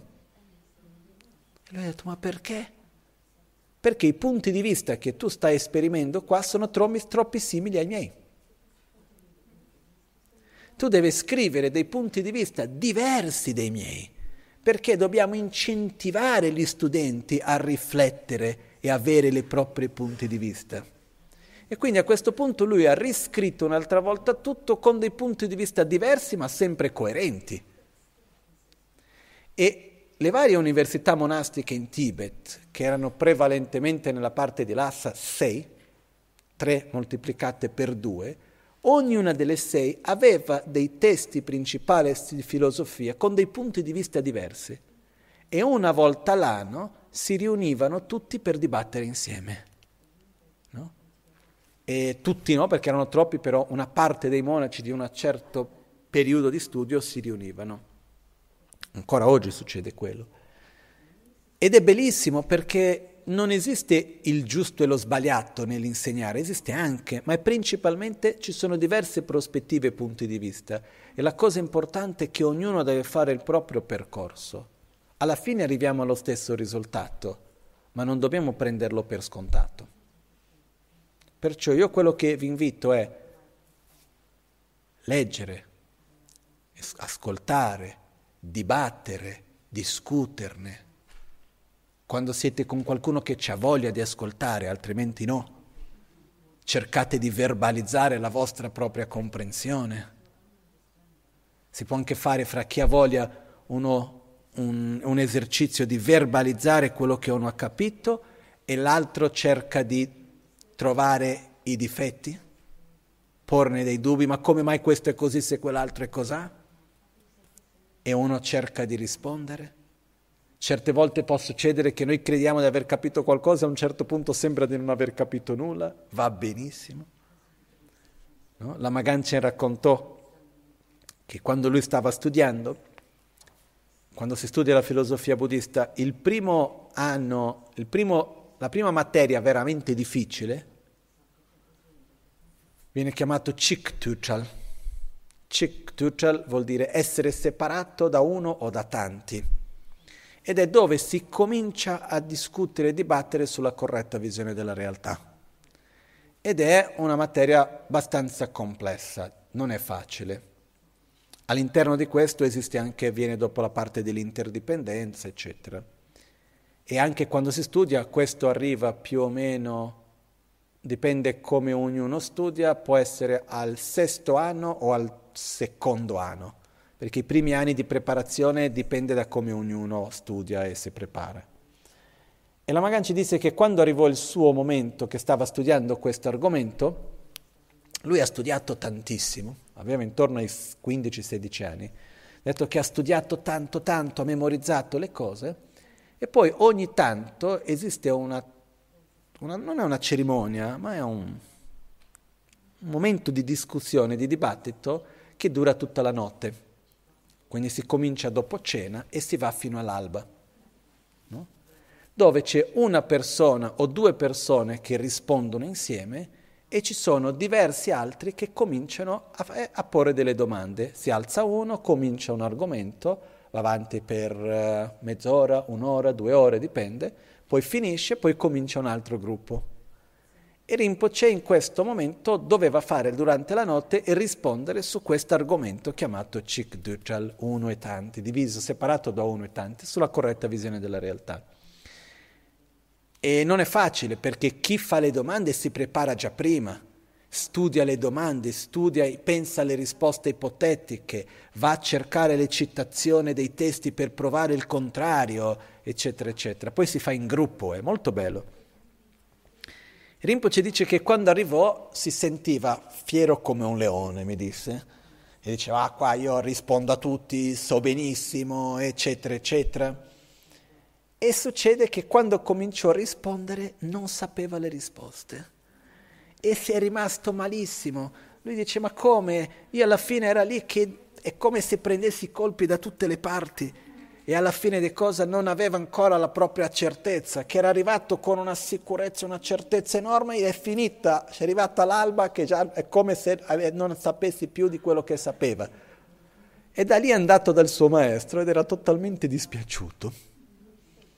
Disse no, io non ho capito niente, ma pensavo di aver capito qualcosa, è andato malissimo questa notte di dibattito, di qua e di là. Il suo maestro ha detto no, è andato molto bene perché tu adesso puoi ritornare a studiare, a capire altre prospettive. Non è che quello che avevi capito era sbagliato, ma hai visto che non era abbastanza, che ci sono ancora altri aspetti da comprendere, ci sono altre prospettive.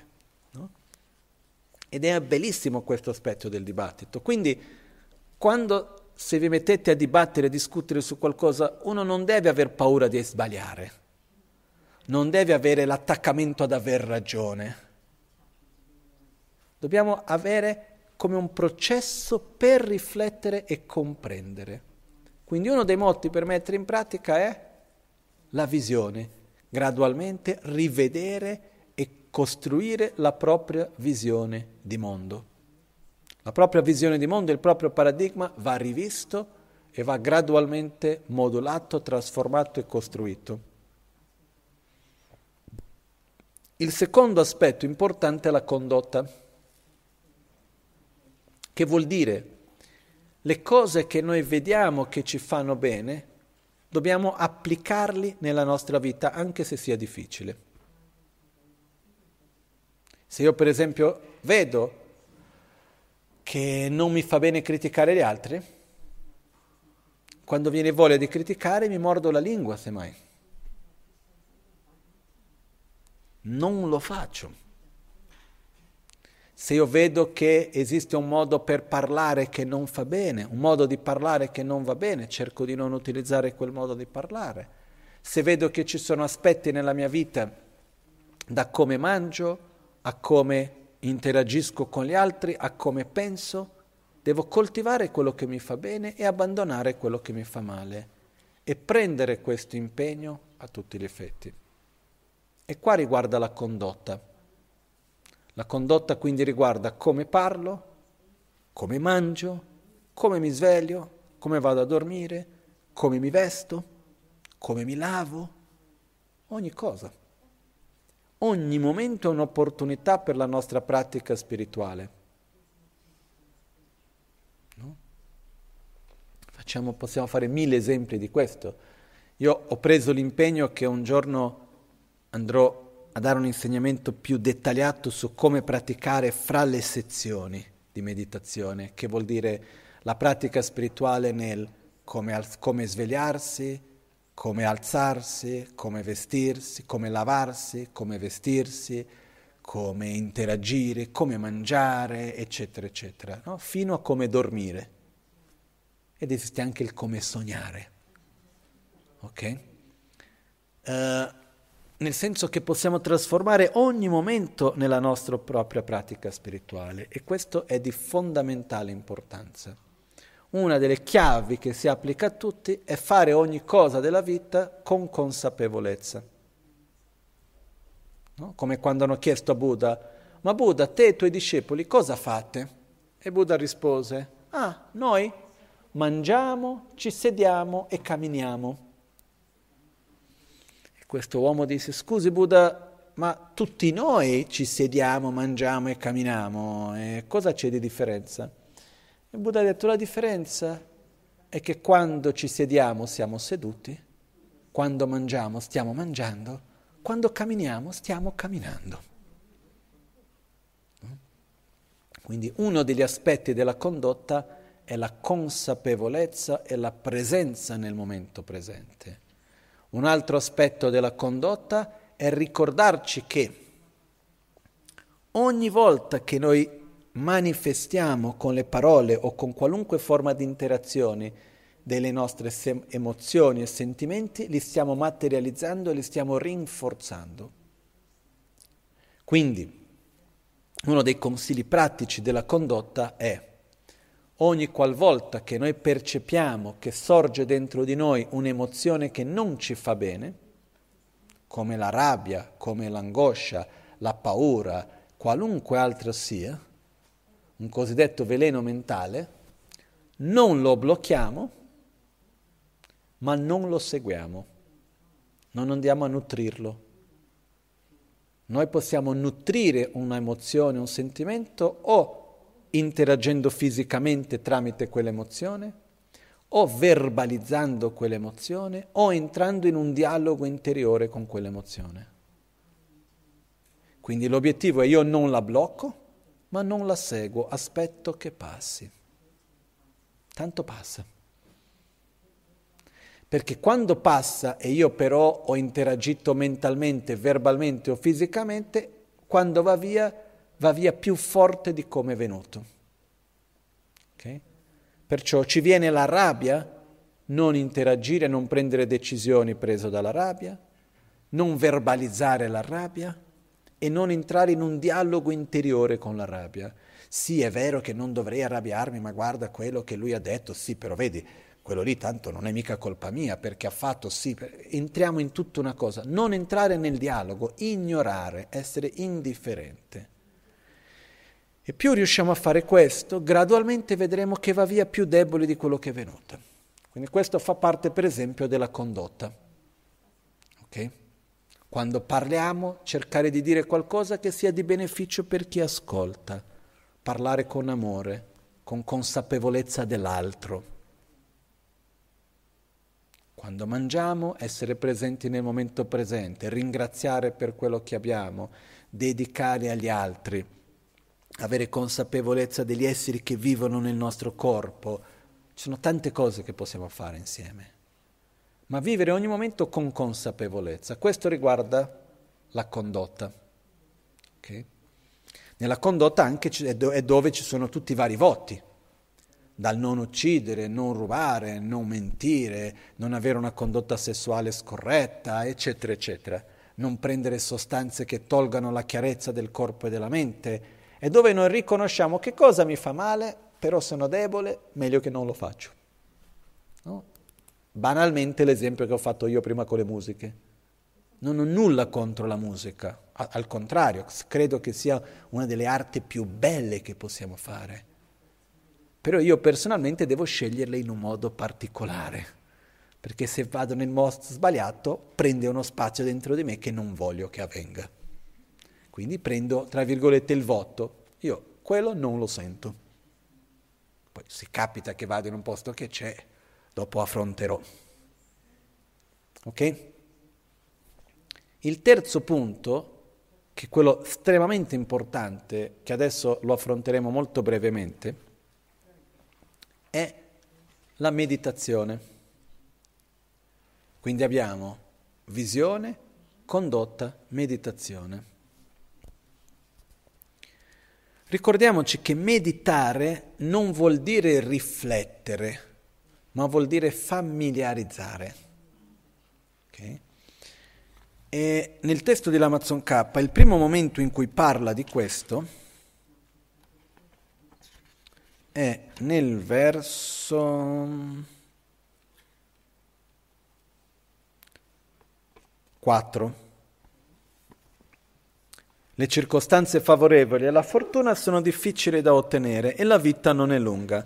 Familiarizzando con ciò, la parola familiarizzando qui in tibetano com è la, misma, è la, è la stessa parola di meditare. Ok? Come faccio io a familiarizzarmi con la preziosità di questa vita? O come mi faccio a familiarizzarmi con la certezza della morte, la certezza dell'incertezza del momento della morte?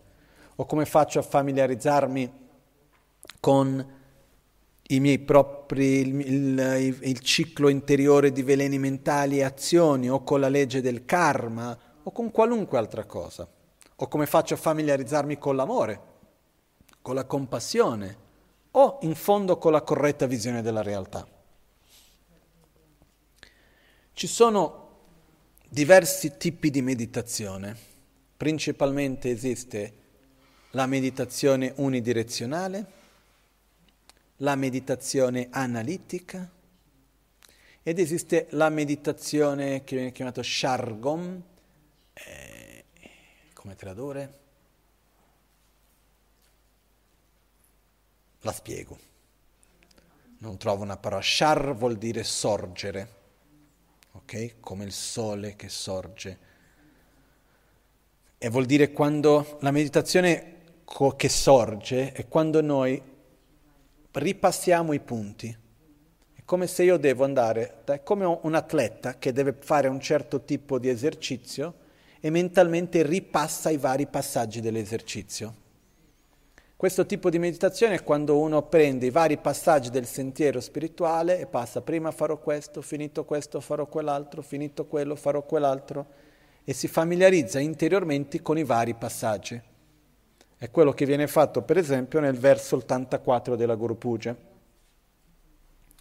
Oltre a questo c'è la meditazione analitica e la meditazione unidirezionale.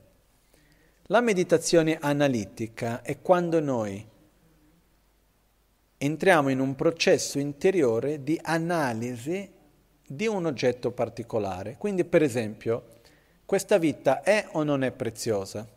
Le condizioni che ho sono difficili da trovare e sono speciali o no? A questo punto entriamo in tutto un processo di... è come se noi dovessimo convincere qualcuno che è così.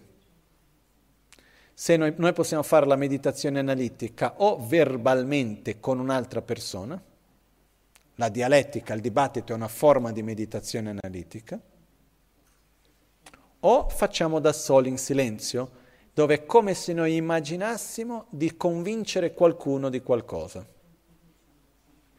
Quindi partiamo per dire questa vita è preziosa o no? Sì, perché? Perché ho delle condizioni uniche, non mi manca nulla materialmente, ho qualcuno che mi guida correttamente in un sentiero spirituale, ho voglia di praticare, ho un corpo sano, eccetera, eccetera. Immaginiamo qualcuno che dice ma no, ma non è vero, per questo, per quell'altro, e cerchiamo di convincerlo. Quindi passiamo per tutto un processo interiore di rivedere le ragioni del perché questa vita è preziosa. Dopo possiamo per esempio fare una meditazione analitica sulla certezza della morte. Dovrò o no morire? Sei sicuro? Sì, perché? E così andiamo avanti finché arriviamo a un momento in cui abbiamo la certezza. Perciò la meditazione analitica è quando noi ripassiamo i passaggi di qualcosa fino ad arrivare alla conclusione. La meditazione unidirezionale non è il riflettere su qualcosa, ma è generare certi stati di coscienza e rimanere in quegli stati di coscienza per generare familiarità con quello. Ok? Quindi, per esempio, io parto nel quale facciamo una, un esempio di meditazione unidirezionale sulla preziosità di questa vita. Prima ci sediamo, possibilmente con la schiena dritta, facciamo un po' di meditazione sul respiro, ci portiamo la presenza al momento presente. Dopo di questo facciamo una breve meditazione analitica sul perché questa vita è preziosa. Okay? Che non vado a ripeterlo adesso, Finché arrivo alla conclusione, questa vita è di estrema importanza, non voglio sprecare nessun momento della vita, è preziosa questa opportunità che ho, è unica. Quando arrivo a questa conclusione, lascio stare la conclusione per un attimo, ritorno al respiro, presenza nel momento presente, lascio stare il processo analitico per un po' e comincio a osservare la, la mia propria vita in un modo naturale ed spontaneo. E permetto a quella mente che tanti di noi abbiamo, che dice ah ma questa vita è, non è niente, dove non diamo il giusto valore che ha. E quando generiamo quel modo spontaneo di vedere ah ma questa vita non è preziosa, tanto, tanto le opportunità sono tante o anche senza mettere in tante parole, quel sentimento di prendere per scontato la vita più che altro, quando vediamo quella sensazione di prendere la vita per scontato, applichiamo quella ragione di prima e diciamo no, non è mica così. E andiamo ad applicare a noi stessi quella razio, quella, quel processo logico, finché arriviamo una volta ancora alla conclusione, questa vita è molto preziosa. E quando riusciamo a generare quella sensazione interna, questa vita è molto preziosa, rimaniamo in quella conclusione per il tempo che riusciamo. E ci permettiamo di vivere quella conclusione, questa vita è preziosa, questa vita è preziosa, e rimaniamo in quello cercando di non avere distrazioni, senza altri pensieri, senza torpore mentale, e rimaniamo in quel sentimento per il tempo che possiamo. Questa è una meditazione unidirezionale sulla preziosità della vita. La stessa cosa facciamo sulla nostra impermanenza. Quindi prima facciamo il processo analitico della certezza della morte, eccetera, poi lo lasciamo stare, poi respiriamo, eccetera, e poi lasciamo che quella mente che prende per scontato la vita e che dice sì, morirò, ma quando? Ma no, non lo so, magari.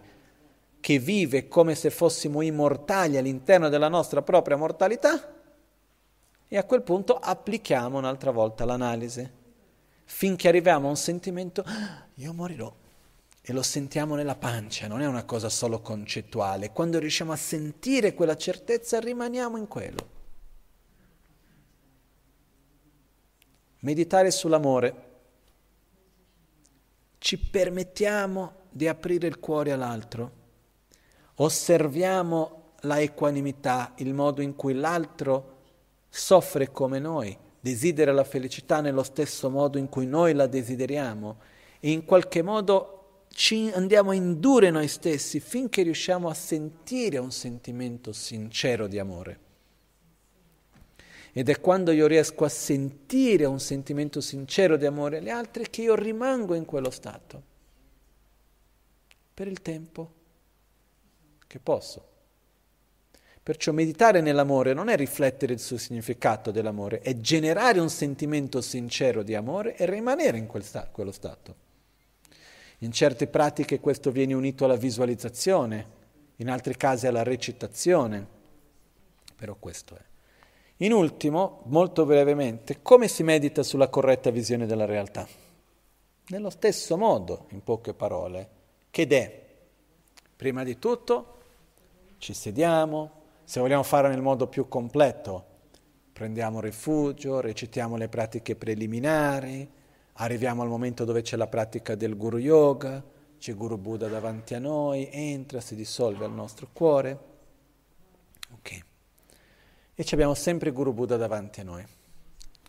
A questo punto entriamo nella parte effettiva della meditazione sulla vacuità, che è prima meditiamo sul respiro ci portiamo al momento presente e facciamo una medit- scegliamo un oggetto.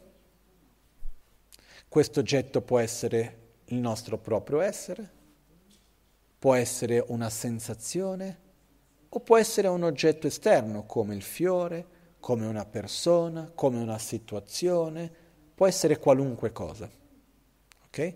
Però scegliamo un oggetto e cominciamo a analizzare in che modo quell'oggetto è interdipendente. Quindi andiamo ad osservare le cause e condizioni, le parti, l'imputazione del nome, eccetera, eccetera. Finché arriviamo alla, alla totale certezza quell'oggetto è interdipendente, non ho nessun dubbio di quello. Poi riflettiamo sul fatto che ovviamente ciò che è interdipendente non può essere di esistenza intrinseca. Come abbiamo detto prima, le due carte li mettiamo sul tavolo prima di tutto, li prepariamo bene. Arrivato a questa conclusione dei due, ritorniamo sul respiro, lasciamo stare per un po' la parte analitica e osserviamo un oggetto.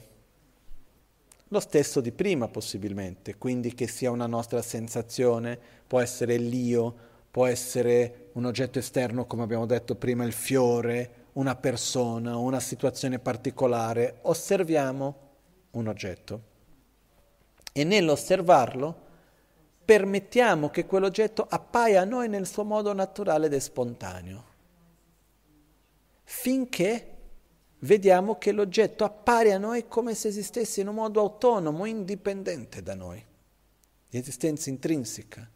E a questo punto riusciamo a osservare in che modo che quell'oggetto appare a me. Appare a me come se esistesse in un modo indipendente, oggettivo, intrinseco. Ma può essere così?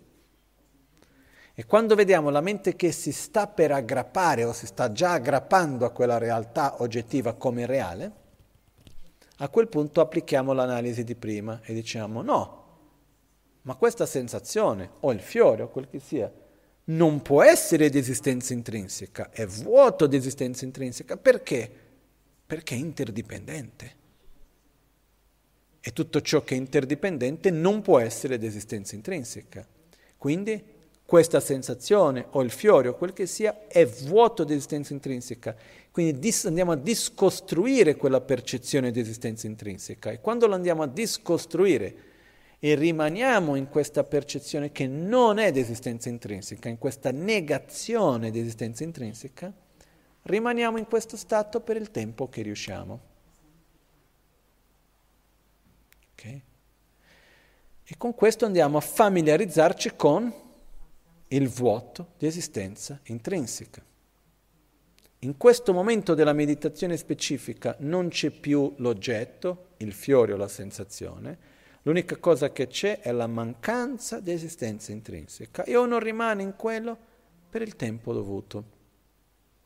Con questo si va a familiarizzare sempre di più profondamente con quello. Ok? Perciò L'Amazon K alla fine di tutto ci dice, io vi ho condiviso la essenza di tutti gli insegnamenti di Buddha. Io ve l'ho dato nel modo più semplice che potevo. Voi l'avete ricevuto, adesso è vostro. Quindi togliete di mezzo le distrazioni e direzionate la vostra energia per realizzare l'amore verso voi stessi, la cosiddetta rinuncia, per realizzare l'amore verso l'altro, la cosiddetta bodhicitta, per realizzare la corretta visione della realtà. Perché avete un'opportunità unica per farlo. Okay. Io volevo chiedervi solo di prenderlo in considerazione almeno. Perché qualcuno può dire, ah, ma questo è per i grandi meditatori, ma io cosa vuoi che sia? Io credo che non è così.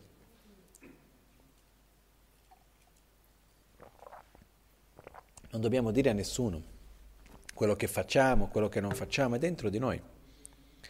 Però diventa importante prendere una parte della nostra vita, spazio, tempo, e dedicarlo consapevolmente per lo sviluppo dei tre aspetti del sentiero. Ok? E se lo facciamo gradualmente avviene. Non è da un giorno all'altro, non è di immediato, però avviene. Io sono profondamente contento di aver potuto condividere con voi in questi cinque giorni una delle cose più preziose che io ho mai ricevuto nella mia vita, che sono questi tre aspetti del sentiero. Tramite le parole del grande Lamazon K, che come lui non ci sono stati altri prima e non, immagino che non ci saranno altri dopo, anche se sarebbe bellissimo. Però siamo particolarmente fortunati. Io ringrazio innanzitutto i miei maestri che mi hanno permesso di poter condividere con voi. E una delle cose che stavo riflettendo ieri, ieri alla fine dell'ultimo insegnamento ero particolarmente emozionato, perché a me la corretta visione della realtà mi emoziona. Le parole dell'Amazon K ancora. E una gioia che avevo molto forte, che ce l'ho ancora, è quella che di poter prendere delle cose che ho fatto fatica a masticare,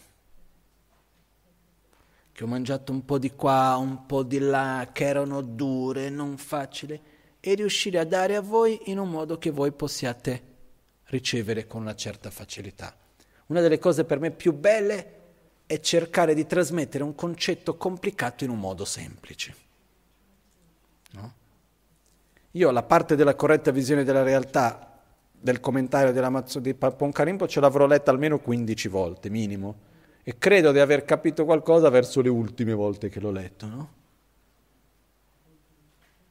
Io ho ricevuto insegnamenti, ho sentito parlare, eccetera, su questi argomenti così tante volte. E quello che ho cercato di fare in questi giorni è stato di prendere i miei insight, eh, le mie conclusioni, il, la mia percezione, il meglio di come ho potuto vedere e comprendere le cose per il quanto sia giusto o sbagliato. È la mia percezione, non è quello che l'Amazon K ha voluto dire, è come io lo percepisco e capisco. Però ho cercato di, nel meglio di che ho potuto, di condividerlo con voi. Io sono molto contento perché ho visto che mi è sembrato almeno che avete capito. Poi cosa avete capito veramente non lo so.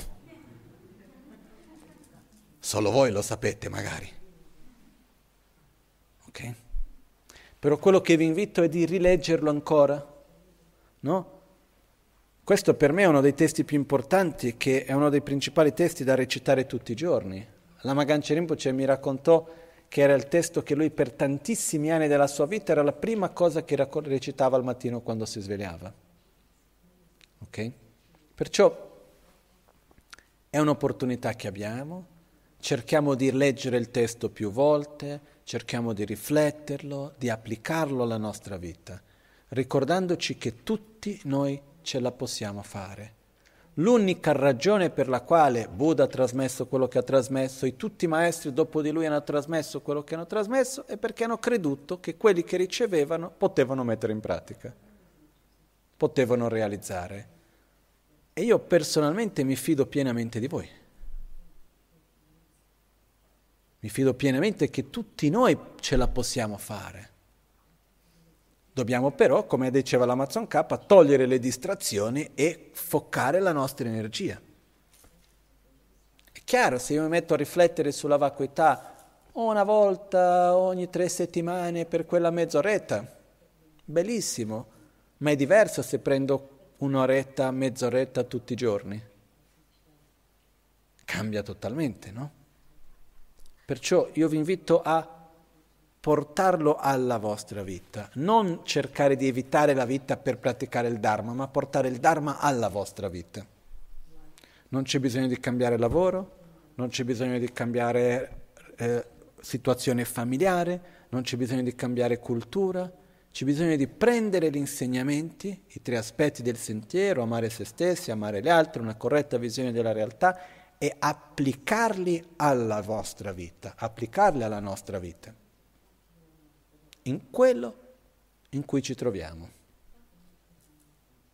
Come hanno fatto gli 84 Mahasiddha di cui abbiamo parlato qualche giorno fa, e tanti altri casi. E questa è la cosa che è grandioso se noi riusciamo a farlo, perché vuol dire effettivamente creare un, per, un percorso di trasformazione e trasformare la nostra vita di tutti i giorni. Okay? Facendo un esempio banalissimo, io adesso non ho più questa opportunità perché c'è il telepass in macchina, ma prima io c'è stato un periodo che andavo molto spesso al Bagnano Milano, al Bagnano Milano, almeno due o tre volte alla settimana, e guidavo io. E a un certo punto ho cominciato ad accorgermi che pensare a chi lavorava lì al casello, no? Quindi cercavo di salutare, buongiorno, come stai? Non dico fare una chiacchiera, però almeno manifestare un attimo di affetto. No?